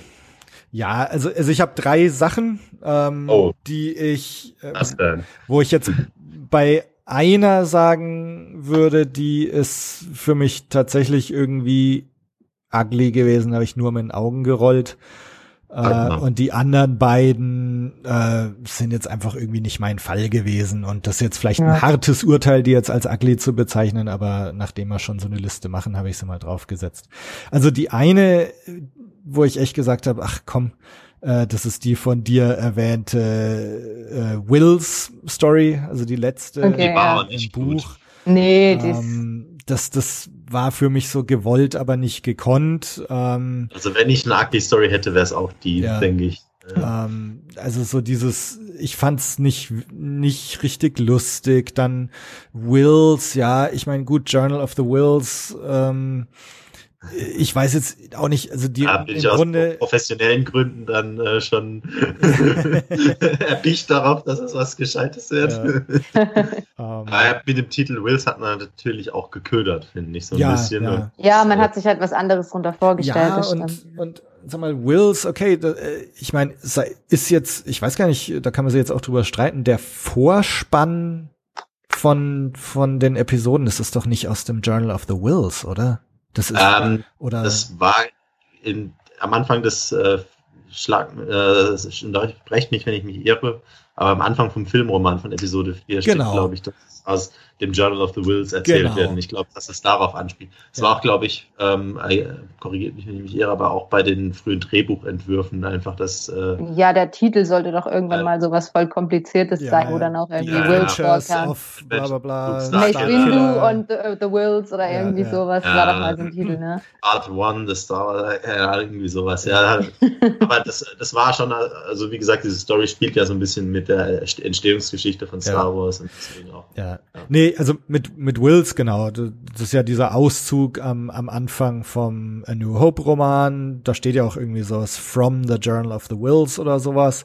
Ähm, aber das ist ja nicht der Crawl, also der Crawl, der vom Film kommt. Und das ist ja das, was er jetzt in dieser Story da so mhm, auseinandernehmen. Ja. Und dann ah, dann haben sie krampfhaft dann so irgendwelche Sachen aus aus Clone Wars und den Prequels und und sonst so wie eingebaut. So was ist mit, äh, ach keine Ahnung. Also mich hat's einfach nur genervt und äh, das ist die Idee ist ja ganz nett so. Ähm, ja, war erst, wenn man so, der Autor, der Tom Engelberger, hat sehr wohl gedacht, wenn man jetzt die komplette, die Gesamtheit an der bisher veröffentlichten Star Wars Geschichten betrachtet, auch nur die kanonischen, ähm, warum fängt ein Autor ausgerechnet mit Episode 4 an, wenn es auch, auch noch so viele, in Ahnung, epischeren oder wichtigeren, vermeintlich wichtigeren Geschichten gibt, die auch vorher stattfinden oder die nachher stattfinden, weißt du, womit man vielleicht sogar was Interessanteres äh, hätte erzählen können. Warum dann ausgerechnet mit äh, ja, Luke Skywalker, der Tatooine verlässt oder so? Ne? Warum ausgerechnet damit?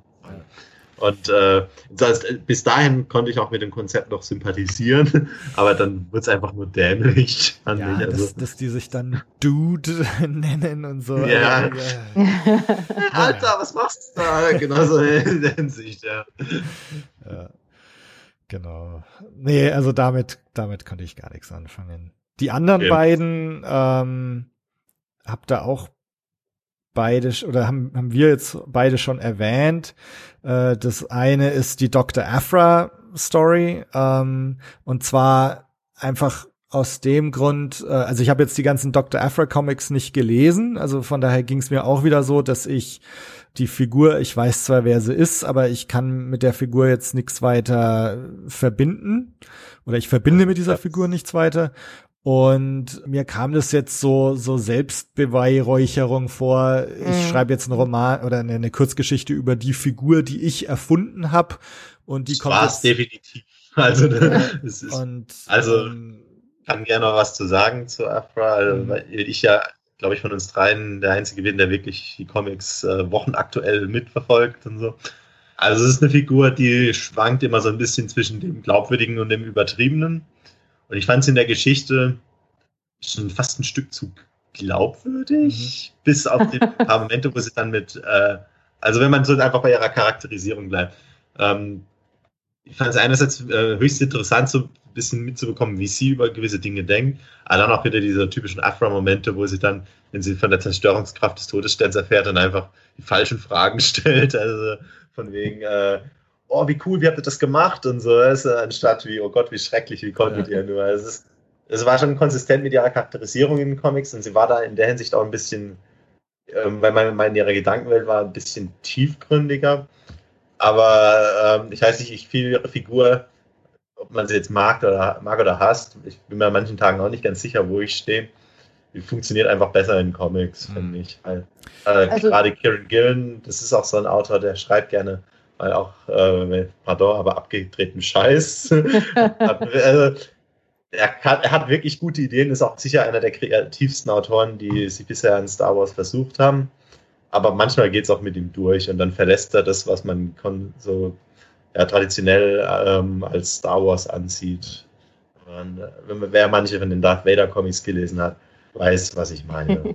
da finde ich es zum Beispiel bei den Comics Charles Soule viel äh, besserer Autor, weil er seine neuen Konzepte auch viel besser in das, was man als Star Wars wahrnimmt, einbettet. Also ich bin ja auch gar kein Afra-Fan. Also ich habe, ich lese zwar nicht alle Comics jetzt so zuverlässig. Ich habe jetzt auch diese eigene Afra-Reihe noch kaum nur kurz mal so ein bisschen reingelesen. Aber so, die Darth Vader-Reihe äh, habe ich ähm, habe ich gelesen, in der sie auftritt und ich finde, sie ist ein völlig überhypter Charakter. Ähm, äh, dass alle sie jetzt so toll finden, kann ich nicht nachvollziehen. Ich finde die ähm, ja, völlig belanglos. Ähm, und ich, äh, die Sana Staros. Äh, ja, okay, ich, ich bin eh nicht so der, eh nicht so die Comicleserin. Aber dafür, dass ich eigentlich Afra, mit Afra in den Comics überhaupt nicht an, nichts anfangen kann, fand ich die Geschichte richtig gelungen. Also ich habe die eigentlich gern gelesen. Mich hat Afra da nicht genervt. Ich fand es auch irgendwie ja gut geschrieben. Also ich, es war ist jetzt nicht eine von meinen Top-Geschichten, aber ähm, ich war überrascht, dass, dass ich sie so gut fand, ähm, wenn man von der Voraussetzung ausgeht, dass ich Afra überhaupt nicht mag. Das auf jeden Fall. man muss auch dazu sagen, glaube ich, das war Kieran Gillens erstes veröffentlicht, veröffentlichtes Prosa-Werk. Also der schreibt normalerweise ja gar keine Prosa. Mhm. Also privat schon, hat er gemeint mal auf Twitter, aber das erste zumindest seit einigen Jahren, ja. das von ihm auch veröffentlicht wurde. Und dann auch in der Hinsicht das hätte man der Geschichte nicht angesehen. Also das ist ein Erstblick. Nee, absolut nicht. Nee, also ich habe jetzt auch an der Geschichte selber, wie es geschrieben ist und was erzählt wird, eigentlich nichts weiter auszusetzen. Den fand ich ähm, in der Geschichte, dass sie Dantooine da so eingebaut haben. Dann quasi. Ja.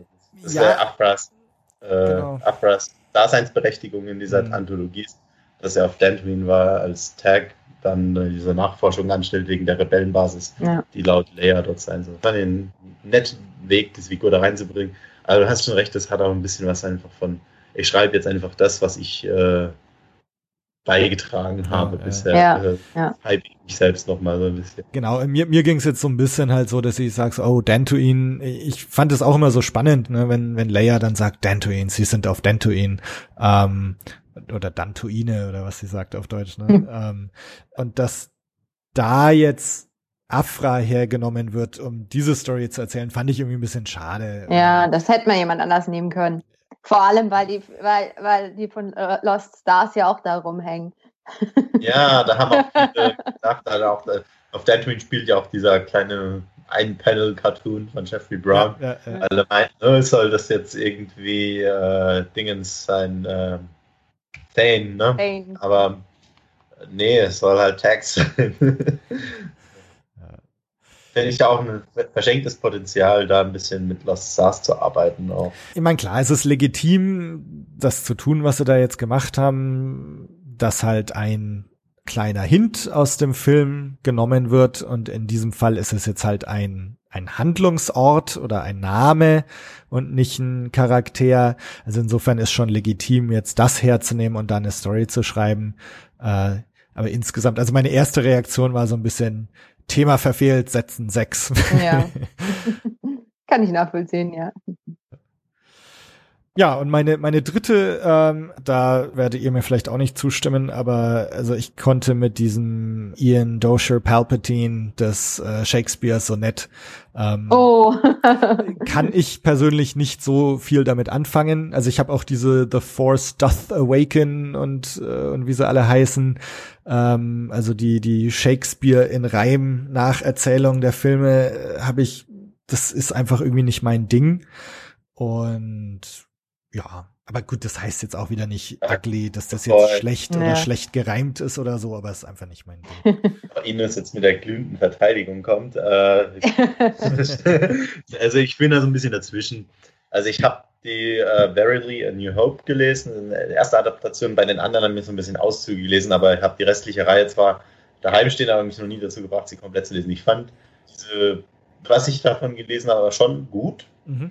Aber ich fand diese Palpatine-Story oder, weiß nicht, soll man Story nennen oder Gedicht oder, ja. okay, dieses Stück von ihm äh, jetzt auch nicht so mega überzeugend. Vor allem, weil ich fand, dass er da teilweise schon wirklich Wörter verkrüppelt, wie nicht mal Shakespeare es getan hätte, um sie Vers zu pressen, teilweise. Also sind so viele Apostrophe in einem Wort teilweise in dieser Story, äh, in dem Stück. Ähm, das, da stolpert man beim Lesen mehr drüber, als es jetzt bei einem authentischen Shakespeare mhm. wäre. Ich mal. Ja, ich fand es jetzt auch, diese, diese Palpatine-Geschichte, ich hätte es ja sonst auch unter den Top-Stories äh, äh, genannt.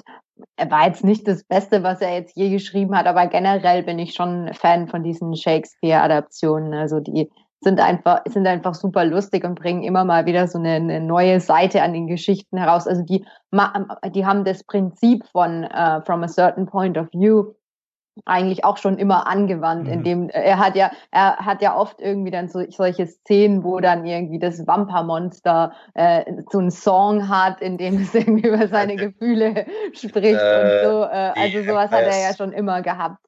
The Empire Striketh Back, wo diese ja. Weltraumschnecke dann da so, genau. einen, äh, so einen tragischen Monolog hält. Oh, was, okay. Welch traurig Monster bin ich doch, dass mir das Essen aus dem Munde entfleucht oder irgendwie so in die Richtung dann.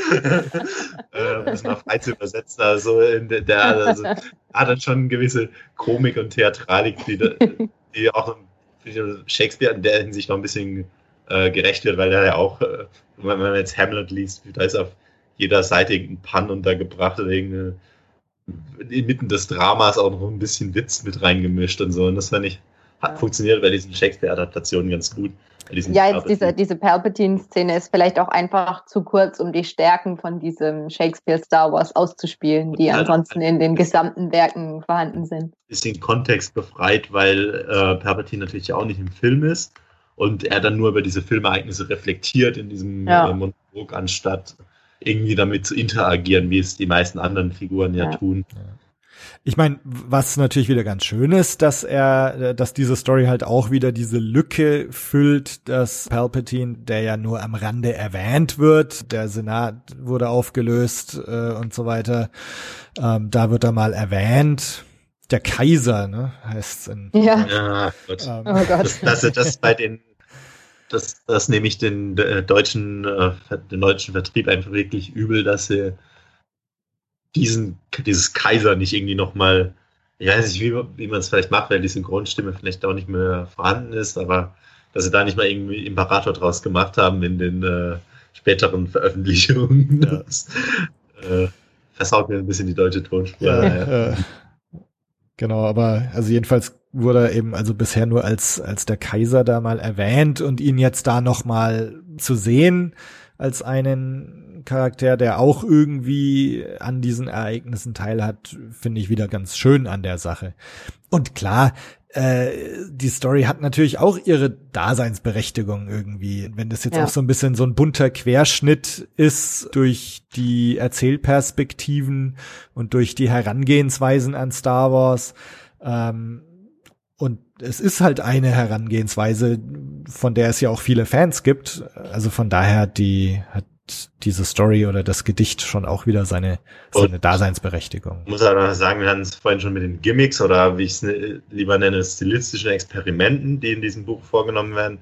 Und das ist natürlich auch großartig. Also wenn man wirklich denkt, dass wir, wir haben Geschichten äh, im Präsens, in der Vergangenheit, in der Du-Perspektive, in der Ich-Perspektive, in äh, allem Möglichen. Aber hatten wir Ich-Perspektive? Ich weiß gar nicht mehr. Wir haben auf jeden Fall ja gut, Palpatine äh, monologisiert ja insofern, das ist auch ich. Nee, genau, also ich zum, zum Beispiel eben diese Sith of, of Data Work. Ja, genau, die, ist, ich also sag, die, ähm, ja. was war es noch genau, eine Shakespeare-Perspektive oder Shakespeare-Stil, ein Cartoon, äh, diese Mausdroiden-Stilform, die auch sehr experimentell ist.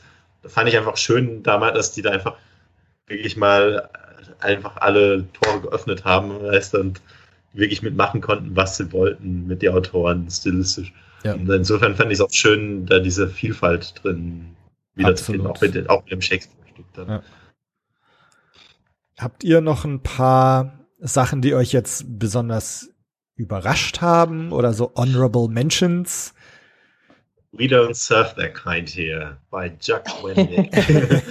also Claudia Gray schreibt hier im Präsens und Chuck Mendig in der Vergangenheit. Ich muss sagen, der Präsenstil, ich fand den, ich fand, finde den Präsenstil nicht komplett schlecht oder so, wie jetzt manche Leute, die jetzt mal, oh, ich kann keine Bücher lesen, die im Präsens geschrieben wurden. Ja, oh, gut, hast vielleicht Probleme, kann ich schon lesen. Ich fand es in Aftermath nur einfach komplett sinnbefreit, weil das einfach keinen Effekt hatte. Und hier schreibt Wendy äh, dann in der Vergangenheit, im Präteritum, ganz normalen Erzählstil.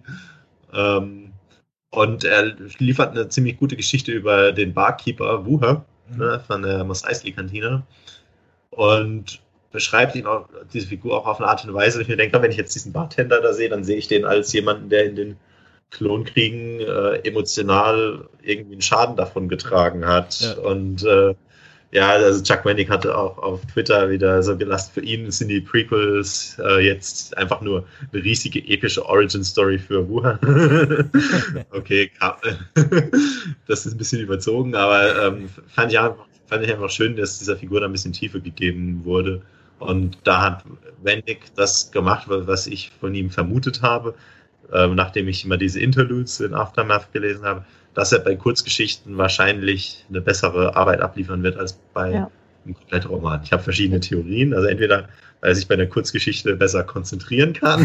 äh, bei Aftermath, äh, wenn man, wenn man Live Dead liest, zum Beispiel, benehmen sich die Charaktere komplett anders als in Aftermath, als seine originalen Charaktere. Und in Empire's End, äh, zum Beispiel Sinjir ist im ersten Band noch, finde ich, eine ganz andere Figur als im zweiten. Und im dritten ist er dann nur noch so ein Comic Relief Figur schon fast. Äh, da, ich weiß nicht, er ist, Wending ist halt für mich einfach niemand, der imstande ist, eine Trilogie glaubwürdig zu schreiben, weil er irgendwo den Faden verliert und dann nochmal neu ansetzt oder Dinge einfach hinzwingt, so wie er sie gerne haben möchte. Aber hier hat er eine Figur, die jetzt noch nie irgendwie groß ausgearbeitet wurde. Also klar gab es bei Legends auch schon äh, ein paar Fakten über Ruhe, aber jetzt nie irgendwie das eigenen Roman hätte oder irgendwas.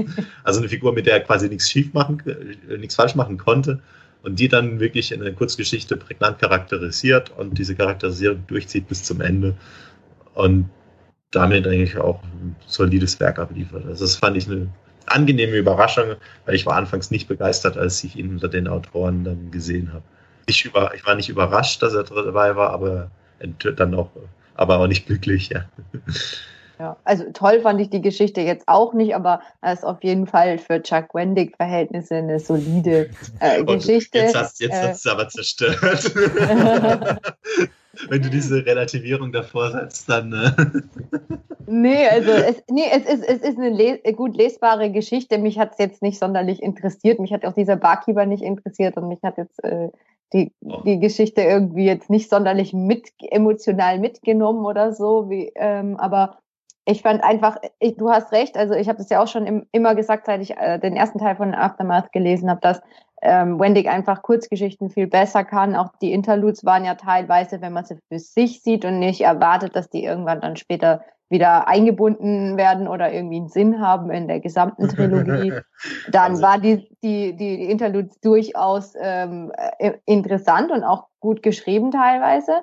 Und ähm, hier hat sich das halt gezeigt, dass er eigentlich Kurzgeschichten gut schreiben kann und ähm, dann soll er sich bitte darauf beschränken in ja, Zukunft. Da war ich auch, ich war wirklich skeptisch, ob er kurz, also weil ich dachte, als er angekündigt wurde für die Comic-Adaptation von Force Awakens, das dachte ich, ah, okay, ähm, die Kurzgeschichten, äh, die Interludes in Aftermath waren ja ganz gut, aber also kann er vielleicht auch Comics ganz gut schreiben, weil da ist ja nicht sonderlich viel Text drin, da sprechen dann ja auch eher die Bilder für sich. Und, aber die, erstens waren die Bilder im Großteil der Adaptation unter aller Sau. Und zweitens äh, hat er es dann tatsächlich auch noch geschafft, diesen Film komplett banal darzustellen. Ja. Also erst gegen Ende dann, halt, keine Ahnung, ich glaube wirklich das Bedeutsamste, was er in diesem Filmcomic gemacht hat, war zu zeigen, ähm, wie Phasma entkommt aus diesem äh, Trash-Compactor, aus der Müllpresse.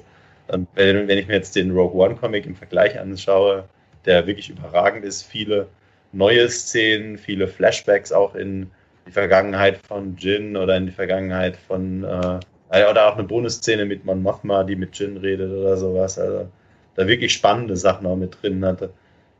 Da war ich halt wirklich, da dachte ich schon, okay, nee, der Mann kann einfach nicht schreiben. Das, äh, ja, ich habe diesen Comic ja nicht gelesen, aber da stand ja so auf der ersten Seite irgendwie, This is Poe. Ja. This is BB-8. Ja, auch, auch die, dieser Comic hatte sechs Ausgaben, wurde kurzfristig von der fünften auf eine sechste aufgestockt aber kürzt am Anfang eigentlich die komplette Begegnung zwischen Lawson Tecker und Poe Dameron weg. Okay, ich will jetzt nicht zu viel über den Comic reden, aber auf jeden Fall dachte ich nach diesem Comic, dass Wendig einfach als Autor ein, ein, total, ein Totalausfall ist. Und diese Kurzgeschichte war insofern halt überraschend, dass es doch nicht ist. Hm. Vielleicht hat er jetzt seine Berufung gefunden und bleibt jetzt bei den Kurzstories. Ja, vor ein, paar Tagen hat er, vor ein paar Tagen hat er irgendwas getweetet von wegen, er hat jetzt gerade einen neuen Vertrag unterschrieben und zwar mit einem Yoda-Füller, wo ich äh, Angst oh Gott, habe. Gott, bitte nicht. Du nimmst mir die Reaktion aus dem Munde, Ines. Ja. Furchtbar. Okay, was hat dir noch so an äh, Überraschungen? Ja, also ich habe, glaube ich, meine Überraschung schon vorhin genannt. Einfach diese, diese Bith-Geschichte auf Tatooine. Ich hätte halt nie gedacht, dass mich überhaupt eine von den Cantina-Geschichten irgendwie interessiert. Und das war insofern mal eine Überraschung, dass ich gesagt habe, hey, die, die Cantina-Band interessiert mich doch zumindest so, wie sie da gesch geschrieben wurde in dieser Geschichte. Die Geschichte, die ich noch äh, schön fand, äh, ich schaue mir jetzt gerade die Liste an, was da noch so drin war in dem Buch, weil es 40 Geschichten sind schon. Ja. Ähm, von Will Wheaton, äh, Wesley Crusher aus Star Trek. Ja. Äh, ja. Der ähm, äh, für viele auch ein, ein verhasster Mensch, äh, wie ich mitbekommen habe via Twitter. Ähm, aber als Autor doch auch sehr tauglich. Diese äh, Geschichte Liner handelt von einem Rebellenspähposten auf Yavin, dem Typen, der da oben in dem Turm sitzt, der eine Tochter hat und die er dann irgendwann nach Alderan schickt, damit sie sicher ist vor dem ja, Krieg. Das, das, war das auch fand ich auch eine Geschichte mit einem schönen ja. Twist, ja. auch eine äh, die fand ich auch so emotional ergreifend auch. Äh, ja. Also das, das wäre jetzt auch meine Surprise-Story hier gewesen, weil jetzt, dass Wesley Crusher jetzt hier eine gute Story schreibt, äh, gut, warum auch nicht, aber ähm, auch da war wieder die Frage jetzt Will Wheaton, äh, so Celebrity, äh, schreibt, schreibt jetzt hier auch nur eine Story. Mhm. Äh, aber ja, also das, das war. Gute Story, ja. Ja, ja, und, und wirklich emotional. Ähm, also hat mich, hat mich sehr berührt. Auch witzig fand, jetzt aber, also nicht überraschend, aber witzig ja diese Contingency Plan von Alexander Freed. Die fand ich nicht immer gut geschrieben, aber ich fand den Ansatz sehr äh, schön von Mon Mothma, die verschiedene Zukunftsszenarien durchspielt. Also wir sehen sie ja in mhm. Rogue One auf Yavin 4 und dann im, Fi Film in uh, New Hope nicht mehr auf Yavin 4. Und äh, da hat die Story handelt ein bisschen von ihrer Abreise und ähm, wie sie quasi eine, so eine die, die Staatsgeheimnisse der Rebellion quasi in Sicherheit bringt. Wo ich eine starke Vermutung habe, dass diese Kasten, den sie da wegbringt, äh, dieses Buch The Rebel Files ist, was jetzt äh, demnächst rauskommt. Also das ist so meine persönliche Theorie, aber weil es so ein bisschen danach klang. Aber da, sie geht dann in ihrem Kopf durch verschiedene Szenarien ja, ein zum Beispiel der Todesstern zerstört, äh, ja, wenn, was mache ich jetzt als nächstes? Okay, äh, wie, wie lange kann ich fliehen? Irgendwann werde ich mich dann ergeben müssen, dann wird Palpatine Folgendes mit mir tun. Äh, also das wird ein bisschen so Alternate Reality, Alternate Timeline so ein bisschen mhm. in dem Kopf durchspielt. Ja. Ähm, fand ich eigentlich ganz äh, nett geschrieben, auch in der Hinsicht dann. Ich hätte noch zwei Honorable Mentions, was ich ja. irgendwie einfach interessante Stories fand, vielleicht auch unerwartet. Äh, also das eine, die The Red One über R5D4, mhm, ja. äh, dieser andere Droid, hatte, der dann auch... ja im äh, Expanded Universe auch schon mal eine Story. War der dann nicht machtbegabt oder so? Ja, das war so eine, also war keine ernstzunehmende Story. ja. Skippy the Jedi Droid. Okay. Daher. Ja. Nee, und aber hier jetzt schon irgendwie so eine, eine recht äh, interessante Story, in der man erfährt, warum er da jetzt äh, explodiert und dass ja. das nicht ganz unabsichtlich war und so. Also ja, fand ich eine schöne Story. Und ja. ja. und was ganz interessant ist, von der Story kann man jetzt halten, was man will, aber von Nedi Okorafor, The, The Baptist, Baptist. Äh, ja. über das Monster im Trash Compactor, äh, was anscheinend machtbegabt ist. ähm, und, und Luke quasi als Co-Machtbegabten sieht und erkennt und dann tauft. Äh, ja, ist auf jeden Fall eine, eine interessante Geschichte. Doch, äh, fand, ich auch, also man kann, wie gesagt, wie du sagst, das, äh, davon halten, was man wolle und auch, äh, ob das jetzt eine der Geschichten ist, die man äh, quasi als kanonisch betrachtet. Genau, ja. Aber Wahrscheinlich doch auf jeden Fall eine sehr einzigartige Blickweise darauf. Ja. Ja. ja, auf jeden Fall sehr, sehr kreativ geschrieben. Ist jetzt keine von meinen Lieblingsgeschichten, aber ich erkenne es auf jeden Fall an, dass da viel Kreativität reingeflossen ist. Ich finde das, das ganze Ding jetzt ein super gelungenes Experiment und Projekt, ähm, das wirklich für jeden was haben sollte und Lücken füllt und neue Perspektiven bietet und neue Denkanstöße bietet. Zum Beispiel, was mir auch noch aufgefallen ist, ähm, Vielleicht vorher ich noch nie drüber nachgedacht. Am Schluss bei diesen ganzen Rebellenpiloten-Stories, ähm, als dann der Todesstern zerstört wird, äh, was mir eigentlich noch nie in den Kopf gekommen ist, ähm, ist die Tatsache, dass die Rebellen danach eigentlich ja Yavin 4 schleunigst evakuieren müssen, weil, weil sie mhm. ja eigentlich davon ausgehen können, dass jetzt gleich die komplette imperiale Flotte da äh, vor der Tür ja. steht. Ähm, das ist jetzt auch eine Sache, die in dem Rom äh, oder in, in dem Roman, in der Kurzgeschichtensammlung gar nicht angesprochen wird. Okay, da äh, kann ich zwei Dinge zu sagen, wieder aus der Comic-Perspektive. Mhm. Also einmal, ähm, es wird, war zwar nicht ganz konsistent in dem Comic, aber äh, dieser Princess Leia Comic hat es ein bisschen betrachtet. Also da sieht man wirklich, Leia geht von der Bühne runter quasi bei der Medaillenzeremonie und hinter den Kulissen sind Akbar und die anderen Rebellen schon beim äh, Kofferpacken mehr oder weniger. Okay. Und dann gab es jetzt in diesen Star Wars Adventures, dieser neuen Mini-Comic-Reihe, eine Geschichte ähm, darüber, wie Yavin 4 evakuiert war. Das war eine von diesen Geschichten, die, also Tales of Wild Space heißen die, die werden auch erzählt von einer Figur in Universe, die der einfach so Heldengeschichten erzählt, die er irgendwo gehört hat. Also das heißt, man schaltet da noch so eine Instanz dazwischen, um diese Geschichten nicht als hundertprozentigen Kanon oder also Wort Gottes oder so zu betrachten. Aber da sieht man halt auch dann, wie das Imperium dann auch tatsächlich nach Yavin kommt und die letzten Rebellen, die noch nicht ganz gepackt haben, quasi dann äh, schleunigst den Abgang machen müssen. Ja. Also das, das wird da schon betrachtet. Was ich jetzt auch in der Anthologie noch spannend fand, du hast vorhin schon mal kurz erwähnt, diese ganzen Rogue One-Verbindungen. Ich glaube, das war noch mal ein Wort zu sagen.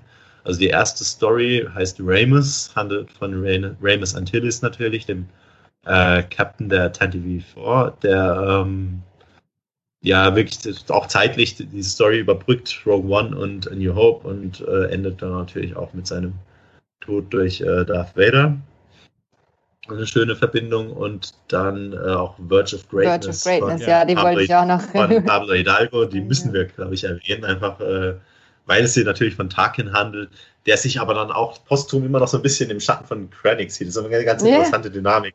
Also er hat Krennic in jeder Hinsicht besiegt und überlistet, aber dann trotzdem weiß er in der mit, also in, in wessen äh, Achievement er dann steht, ne? Wie Krennic ja auch in Rogue One, also meint sie, we stand in the midst of my achievement, not yours. Und ja, so ja vor allem wird da ja immer verglichen, was wäre denn gewesen, wenn Krennic noch weiter quasi genau. äh, überlebt hätte und den und den, weiter für den Todesstern verantwortlich gewesen wäre, wird immer so verglichen zwischen quasi dem ähm, militärischen Anführer äh, Tarkin und dem und dem ja. Ingenieur äh, Krennic, äh, dass eben Krennic da eher ähm, drauf bedacht gewesen wäre, dann diesen, diesen Fehler zu finden und alle, äh, alles in Bewegung gesetzt hätte, ähm, um zu schauen, wo denn dieser Fehler ist und dass Tarkin äh, sich dann eben darüber bewusst wird, dass er irgendwie in der Hinsicht da ähm, versagt hat. Ja. Das ist auf jeden Fall äh, ja, einen spannenden, spannenden Ansatz, den er da gewählt hat. Ja. Ist auch unter meinen erweiterten Top-Geschichten. Ja, auf jeden also, Fall. auf jeden Fall, auch bei mir auch. Deswegen wollte ich die jetzt auch unbedingt noch erwähnen, wenn wir halt auch schon Rogue One erwähnt haben. Das ist ja das große ja. Filmereignis jetzt gewesen, Ende letzten Jahres. Und das hat ja auch dieses Jahr durch äh, Rebel Rising, Guardians of the Wills, Inferno Squad und viele andere Werke noch seine Schatten geworfen jetzt auch in den Comics mit Ashes of Jeddah in, in, äh, der Star Wars Hauptreihe. Und da fand ich es auch schön, dass es so in diesem From a Certain Point of View auch noch gewürdigt wird. Ja, also ich, ich finde es eben schön auch, dass wir jetzt hier so ein Beispiel haben, wie der filmische Kanon, der ja jetzt immer konstant größer wird, äh, wie jetzt im Geschichten das eben gemacht und geschafft wird, das alles zu vereinen irgendwie. Ähm, dass es also hier Stories gibt, die Krennic erwähnen, die Scarif erwähnen, die auf die Prequel-Ereignisse Bezug nehmen und, und alles irgendwie vereint wird und alles irgendwie in einem Buch zusammensteht, finde ich eigentlich recht schön. Dass nicht nur A New Hope selbst gefeiert wird, ja. sondern auch die 40 Jahre, die daraus hervorgegangen genau, sind. Genau, ja. Ich weiß gar nicht, ist wahrscheinlich zu früh, da jetzt drüber zu spekulieren, aber ich bin mal gespannt, ob sowas jetzt dann für Imperium schlägt zurück und Rückkehr also, der Jedi-Ritter auch geplant ist. Wissen, äh, jetzt für Wissen ist es da wirklich noch zu früh, auch wenn wir oftmals durch verschiedene Quellen auch schon Bescheid wissen, wenn sowas ansteht, aber ähm, sagen wir mal so, von Del Rey selber kam jetzt schon die Aussage, wir würden es liebend gerne machen. Aha. Ich sage, aber auch ähm, mal mit Michael Siglane von Lucasfilm gechattet und habe ihm auch gesagt, äh, also tolles Buch hätte ich gerne auch für die anderen Filme. Hat auch so gemeint, ja, yeah, we'll see what we can do. Oder ich glaube auch, dass das Buch sehr, sehr erfolgreich war und dass sie, es würde mich wundern, wenn wir jetzt in drei Jahren für Empire Strikes Back nicht auch sowas bekommen würden. Ne? Können sie meinetwegen wirklich auch für die komplette sechs George Lucas Filme machen und wer weiß, vielleicht, wenn sich, wenn die äh, Sequel-Trilogie irgendwann mal äh, auch diese Tiefe dann erreicht, dann äh, ja. gerne auch dafür, äh, für Force Awakens, Last Jedi, aber das sollen schon ein paar Jahre vergehen. Ist das jetzt nicht überhasten damit? Ich würde mich jetzt erstmal freuen, wenn nächstes Jahr für zehn Jahre The Clone Wars irgendwie was noch ein bisschen in die Richtung gefeiert wird, aber das ist wieder mein Prequel-Fandom, das da ein bisschen durchschneiden. Ja. Äh, da fände ich schon auch also eine, so eine Sammlung für Episode 5 auch richtig, richtig gut und ich wäre auch eine der ersten, die das äh, vorbestellen und lesen würde. Ähm, äh, also ich finde jetzt auch nicht, dass sie jetzt für jeden Film so schnell hintereinander was raushauen sollten. Das wäre dann ein bisschen zu viel. Aber wenn man zum nächsten Jubiläum oder so äh, dann mal die, die Episode 5 angeht, gerne. Für die Sequels sollen sie bitte warten, bis, bis die komplett durch sind. Ähm, auf jeden Ist Fall. Die am besten auch noch ein paar Jahrzehnte alt ja, sind. Ja, event eventuell auch, weil ich habe es jetzt halt eben bei ähm, der Shakespeare-Adaption von, ähm, von The Force Awakens gesehen, dass das nicht so gut funktioniert hat wie bei den anderen, weil eben die Hintergrundinfos noch fehlen. Und da äh, sind viele schöne Verknüpfungen, die man bei schon abgeschlossenen Trilogien dann äh, machen kann, die man einfach bei diesem noch offenen, äh, bei dieser noch offenen Geschichte nicht machen kann wie ich ja gerade schon sagte, ist das feiert das ja auch so die 40 Jahre, die aus dem Film hervorgegangen sind finde, das kann man auch erst machen, ja. wenn der Film so eine, so eine Auswirkung hatte wie A New Hope eben. Wenn dann eben so Figuren wie Tarkin oder äh, generell jetzt die ganzen Figuren, die da ge gewählt wurden als Blickpunkt, sind ja irgendwo auch schon ikonisch gewesen oder zumindest vom Design her für irgendwelche Leute bekannt gewesen. Der Typ, der oben auf dem Ausguck sitzt in New Hope oder die ja. Cantina-Aliens. Das sind, äh, wenn man die sieht als Fan, denkt man sich, ah ja, das ist der, der diesen Kultcharakter, den haben die äh, Force Awakens Nebenfiguren. Ja. Also äh, es würde ja dann nicht um Ray, Finn und Poe gehen, sondern keine Ahnung, Constable Suvio oder was weiß ich. Oh der, der hätte es vielleicht sogar noch am ehesten. Das müssen die sich halt noch verdienen, diese ja. neuen ja, Figuren. Ja, und ich meine, man darf auch nicht vergessen, dass jetzt zum Beispiel auch Palpatine an sich bis Rückkehr die Jedi-Ritter noch überhaupt nicht aufgetaucht ist eigentlich. Richtig. Dass der da jetzt auftaucht und wir denken uns so, ja, äh, sie auch nur, weil er uns inzwischen natürlich auch durch die Prequels so ein Begriff geworden ist. Und ja, also wenn wenn jetzt die die Sequel Trilogie auch noch überhaupt nicht abgeschlossen ist, also ich meine, also wie gesagt, wenn man mal überlegt, äh, so ein zentraler Charakter wie Palpatine eigentlich erst in Rückkehr der Jedi Ritter zum ersten Mal richtig aufgetaucht, Gut, in Imperium sieht man ihn als Hologramm, aber gut. Also wenn man überlegt, dass es eventuell für die Sequel-Trilogie noch ganz wichtige Charaktere gibt, die vielleicht erst in Episode 9 auftauchen, ja, ich meine, dann, dann braucht man nicht jetzt schon irgendwie eine, eine Sammlung zu schreiben, wo, unwissend Definitiv. irgendwas zusammengeschraubt Deswegen wird. ist das so eine Sammlung, wie gesagt, würde nicht nur funktionieren, wenn die Charaktere sich erst den Kultstatus verdient haben, sondern erst auch, wenn die Zeit zwischen Episode ähm, 6 und 7 ein bisschen mehr ausgeleuchtet wurde. Weil was man jetzt ja auch in From a Certain Point of View gesehen hat, ist, dass, dass diese Geschichten wirklich sich zunutze machen, dass diese ganze Mythologie rund um die Prequels existiert, dass, die, dass Rogue One existiert, dass die ganzen Und Comics existieren, aus denen man sich bedienen kann und die quasi eine, eine Grundlage liefern, um Worldbuilding zu betreiben. Ja. Und das fehlt für Force Awakens halt einfach noch, weil abgesehen von äh, den Paul Dameron Comics, Phasma, Bloodline und so jetzt halt noch nicht so viel in dieser Ära geschehen ist. Und vor allem auch nichts, was jetzt irgendwie zulässt, Nebencharaktere in der Hinsicht so groß auszuarbeiten. Ja, auf jeden Fall kann man ja, denke ich, schon damit rechnen, dass da dieses Konzept noch für die, zumindest für die anderen klassischen Filme, noch Anwendung findet. Und da gibt es ja auch schon Fans, die sich so eine Wunschliste erstellen, wen sie dann irgendwie in einer eigenen Geschichte erleben. Weiß ich, Episode 5, jetzt mal so, vielleicht wäre eine ganz spannende Frage, wen würden wir jetzt so Top 3 Figuren aus Episode 5, denen wir eine eigene Geschichte geben würden? Ähm, überlegen. Gute Frage. ähm, also wir haben ja schon die Weltraum. Die ermordeten äh, imperialen äh, Offiziere auf jeden die Fall. Ganz, äh, die ganzen Erwürgten. Ja, ja ähm, dann wegen äh, dem Twitter-Account Watch, der äh, ist ein Fan der äh, General Viers, so ein, äh, interessant, ah, also ein 8080-Commander. Okay. Und der ähm, sich beschwert, dass Viers bisher in keinem äh, Kanonwerk irgendwie gewürdigt wurde. Mhm für den würde ich es mir wünschen, dass äh, wir es dann die Schlacht von Hoth erzählen darf oder so. Ja, das wäre auf jeden Fall eine gute Idee. Ähm, Eventuell auch, natürlich auch das äh, Bumper wird wahrscheinlich auch seine Story kriegen. Echt von ihm durch. ja, Bestimmt. nee, nee. Der, der hatte jetzt schon eine Chance. Ähm, was ja auch einfallen würde, Lobot wäre eine eigene Story. Ja. Also, der hat ja, in Lando ziemlich viel, ziemlich viel tief erhalten. Wer, wahrscheinlich, auch, wahrscheinlich auch die komischen Agnords da.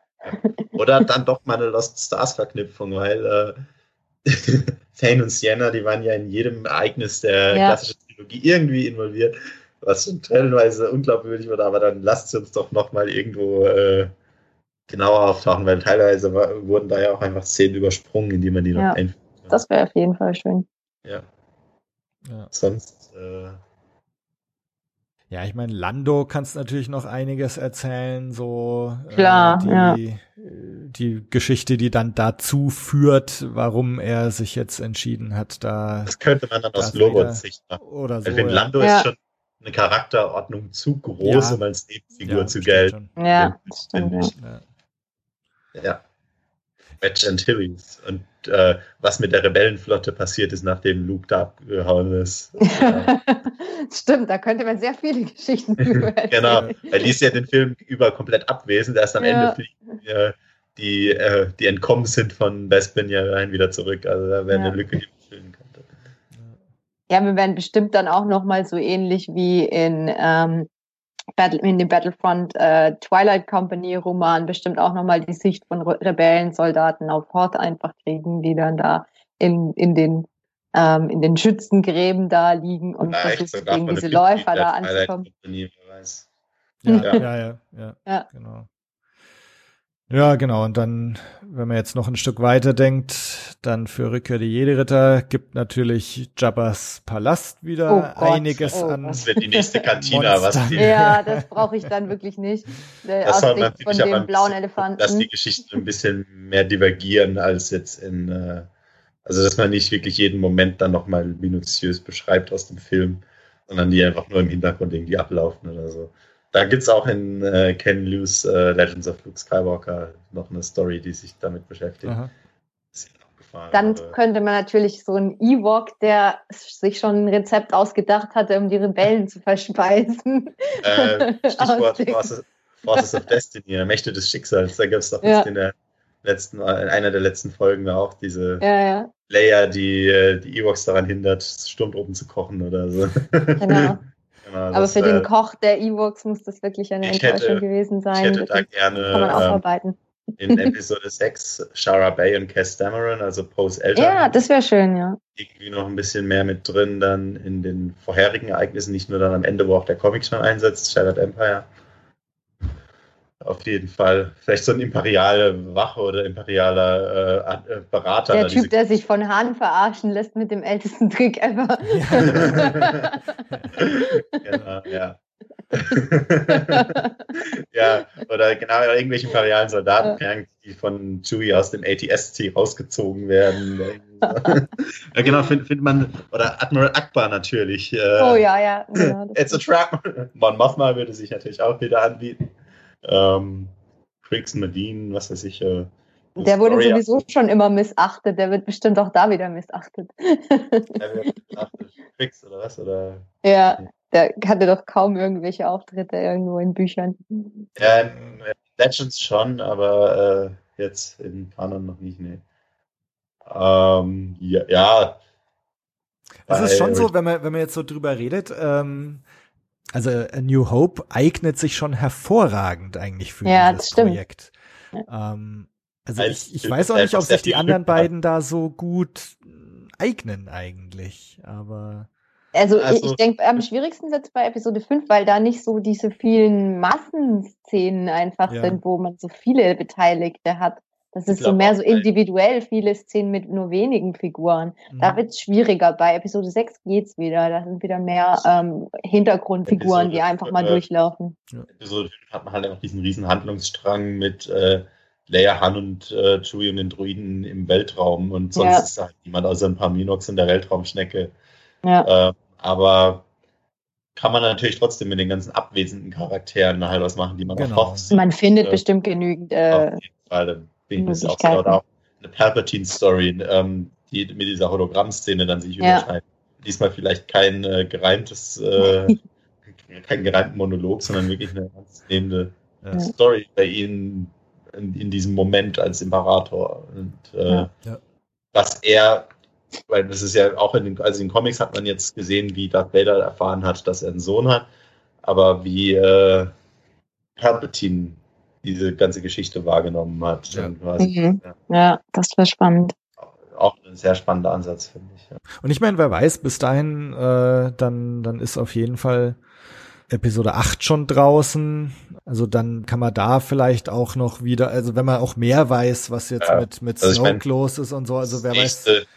Das nächste Jubiläum, also dann 40 Jahre Episode 5, das ist ja 2020, da ist nicht nur Episode 8 schon raus, sondern die ganze Trilogie und genau. noch ja. äh, der dritte Star Wars Story Film möglicherweise, dann äh, ja. Kenobi oder was ist Kenobi.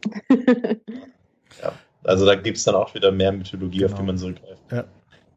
Dann kann man natürlich auch wieder eine Machtgeist-Story, in beiden Filmen könnte man das machen. Ja. Also dann auch äh, vielleicht eine, eine Story darüber, wie Anakin Skywalker in Sekundenschnelle lernte, zu einem Machtgeist zu werden.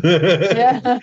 das, äh, das wäre auch spannend, ja. Da gab es in Legends mal in so einen von diesen Biografien von Ryder Windham, so Jugendromane, ich glaube auch von Dodo K. übersetzt, ähm, was äh, Darth Vader äh, Aufstieg und Fall, glaube ich, ist er, wo am Ende dann wirklich aus Darth Vaders Sicht sein Tod erzählt wird, quasi, und ihm dann in, beim Sterben Obi-Wan erscheint quasi der ihm dann irgendwie eine Hand äh, ausstreckt, um ihn ah. dann an der Seite zu ziehen oder so. Also, ja, sowas der Art könnte ich mir zum Beispiel vorstellen. Oder man lässt wieder Tom Angleberger ran und er macht irgendwas Lustiges. ja. ja, gut, dann, dann, ist es halt eine belanglose Witz-Story, aber ja, was ich was jetzt müssen wir wieder einen Bogen zurückzuspannen, äh, was ich halt bei From a Certain Point of View wirklich auch noch schön und bemerkenswert fand, ist, dass sie Autoren wirklich aus allen Bereichen hatten, glaube ich außer 90er Jahre Expanded Universe. Das fehlt mir ein bisschen. Also da, das ist die große Lücke, aber das ist auch, glaube ich, eine Ära, über die die wenigsten noch wirklich reden wollen, von Timothy Zahn jetzt abgesehen. äh, zu, teilweise zu Recht, teilweise zu Unrecht, da gab es schon Gutes, aber haben jetzt im Social Media Stars oder generell so ähm, Nerd-Ikonen wie Will Wheaton, wir haben aber auch Star Wars Größen wie Kieran Gillen, Claudia Gray, John Jackson Miller, auch Chuck Wendig muss man hier nennen. Ja. Oder auch Leute von kommenden Werken, wie jetzt ähm, Daniel José Older, der nächstes Jahr einen Jugendroman schreiben wird. Ich bin mir ziemlich sicher, dass es ein Chewie-Roman wird, aber habe noch keine Beweise dafür. Dann äh, was wäre Elizabeth äh, Wien mit Change of Heart, die jetzt äh, zu The Last Jedi diesen Cobalt Squadron Roman schreiben wird.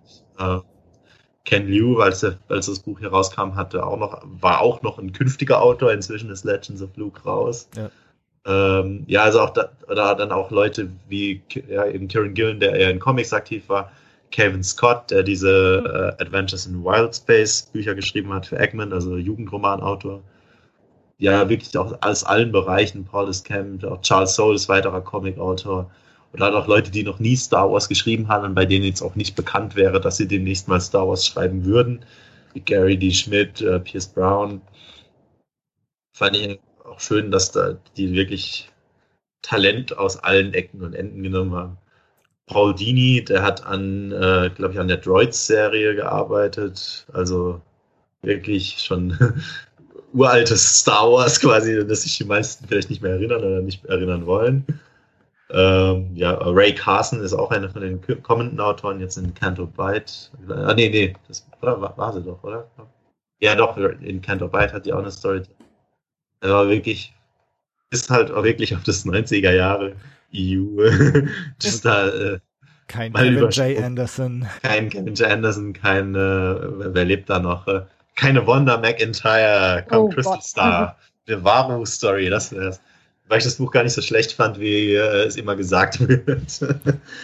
ja. Ja, und äh, eigentlich, eigentlich komisch auch, also Timothy Zahn äh, hätte ich jetzt eigentlich auch fast erwartet, dass er, dass er ja, doch mal stimmt. irgendwie vertreten ist noch. Hätte er wahrscheinlich Gerade weil er ja dann auch wieder mit, mit äh, der neuen, den neuen Thrawn-Büchern ja jetzt wieder aktiv ist, hätte ich eigentlich immer erwartet, dass er dann noch irgendwann auch ankündigt ja. über Twitter, dass er dann da dabei ist oder dass es angekündigt wird. Zumal äh, manche Autoren werden einfach auch zu viel zu tun gehabt haben. Ja, Oder, das kann natürlich sein. Also, die haben mir wirklich schon eine beeindruckende Liste aufgestellt. Auch ja. Gary Witter, der den ersten Drehbuchentwurf zu Rogue One geschrieben hat und so. Äh, wirklich. Oder auch ein paar Rebels-Folgen. Ja. Ich glaube, irgendwo, wenn die irgendwie 80 Geschichten gemacht hätten, dann wären die ganzen anderen Namen da wie Timothy Zahn so bestimmt auch dabei gewesen. Dann äh, vielleicht beim nächsten From a Certain Point of View, The Empire Strikes Back oder so. Ja, das wäre doch schön. Ja, ja, genau. Ja, was ich noch sagen sollte zum Abschluss, ähm, also ich habe eine Version von From a Certain Point of View, die ich verlose. Alles, was ihr tun müsst, ist einfach bis zum 14. Dezember, bis zum Start von Last Jedi, eine Bewertung auf iTunes zu hinterlassen und euch dann danach einfach zu erkennen zu geben, und zwar unter gewinnspiel at bluemilkblues.de also ihr könnt eine Ausgabe von diesem Buch gewinnen. Sehr schön. Ansonsten, ja, äh, habt ihr schon Tickets für Last Jedi? Natürlich. Nein. Erst, ich, ich, weiß noch nicht, wann ich in dieser Release-Woche Zeit finden werde. Um ja, den, gut, du bist ja auch im Rest. äh, ja, aus privaten Umständen, genau. Was ich habe, äh, ist gemeinsam mit Ines und noch ein paar anderen ähm, im IMAX Anfang 2018 Originaltonvorstellung von Last Jedi. Da freue ich mich auch schon sehr drauf. Aber wenn ich in der Release-Woche in den Film gehe, dann wird es wahrscheinlich sehr spontane Aktion. Ich hoffe ja irgendwo, aber das ist in der Gegend hier ein bisschen schwer, ja, auch eine Originaltonvorstellung zu finden. Aber ja. Also ich gehe auch nicht im Originalton, ich gehe in, äh, in Nürnberg wieder in, in, de, in dem Cinecittà.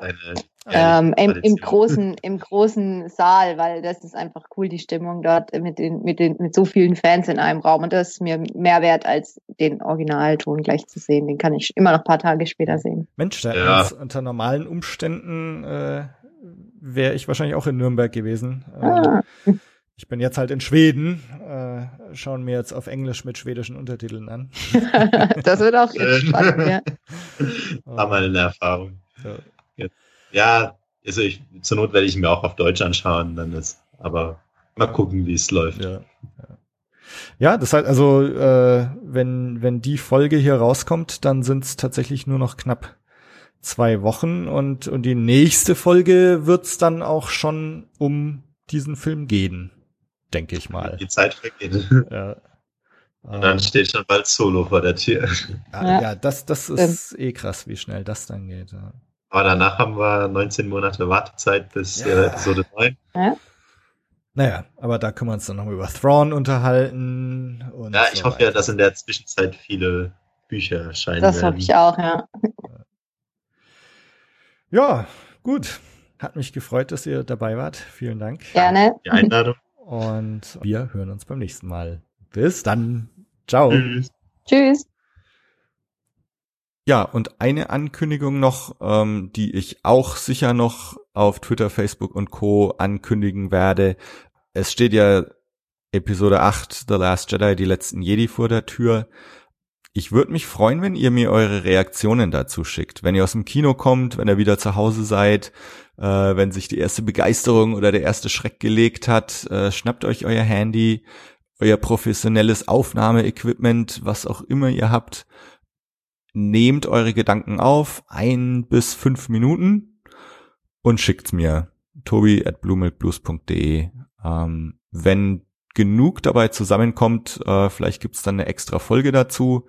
Wir werden es auf jeden Fall in der nächsten Folge diskutieren. Ich würde mich aber freuen, von euch einfach ein paar Reaktionen zu sammeln, einfach um das auch wieder zu dokumentieren. Ja, wir hören uns beim nächsten Mal zu The Last Jedi. Bis dann. Ciao.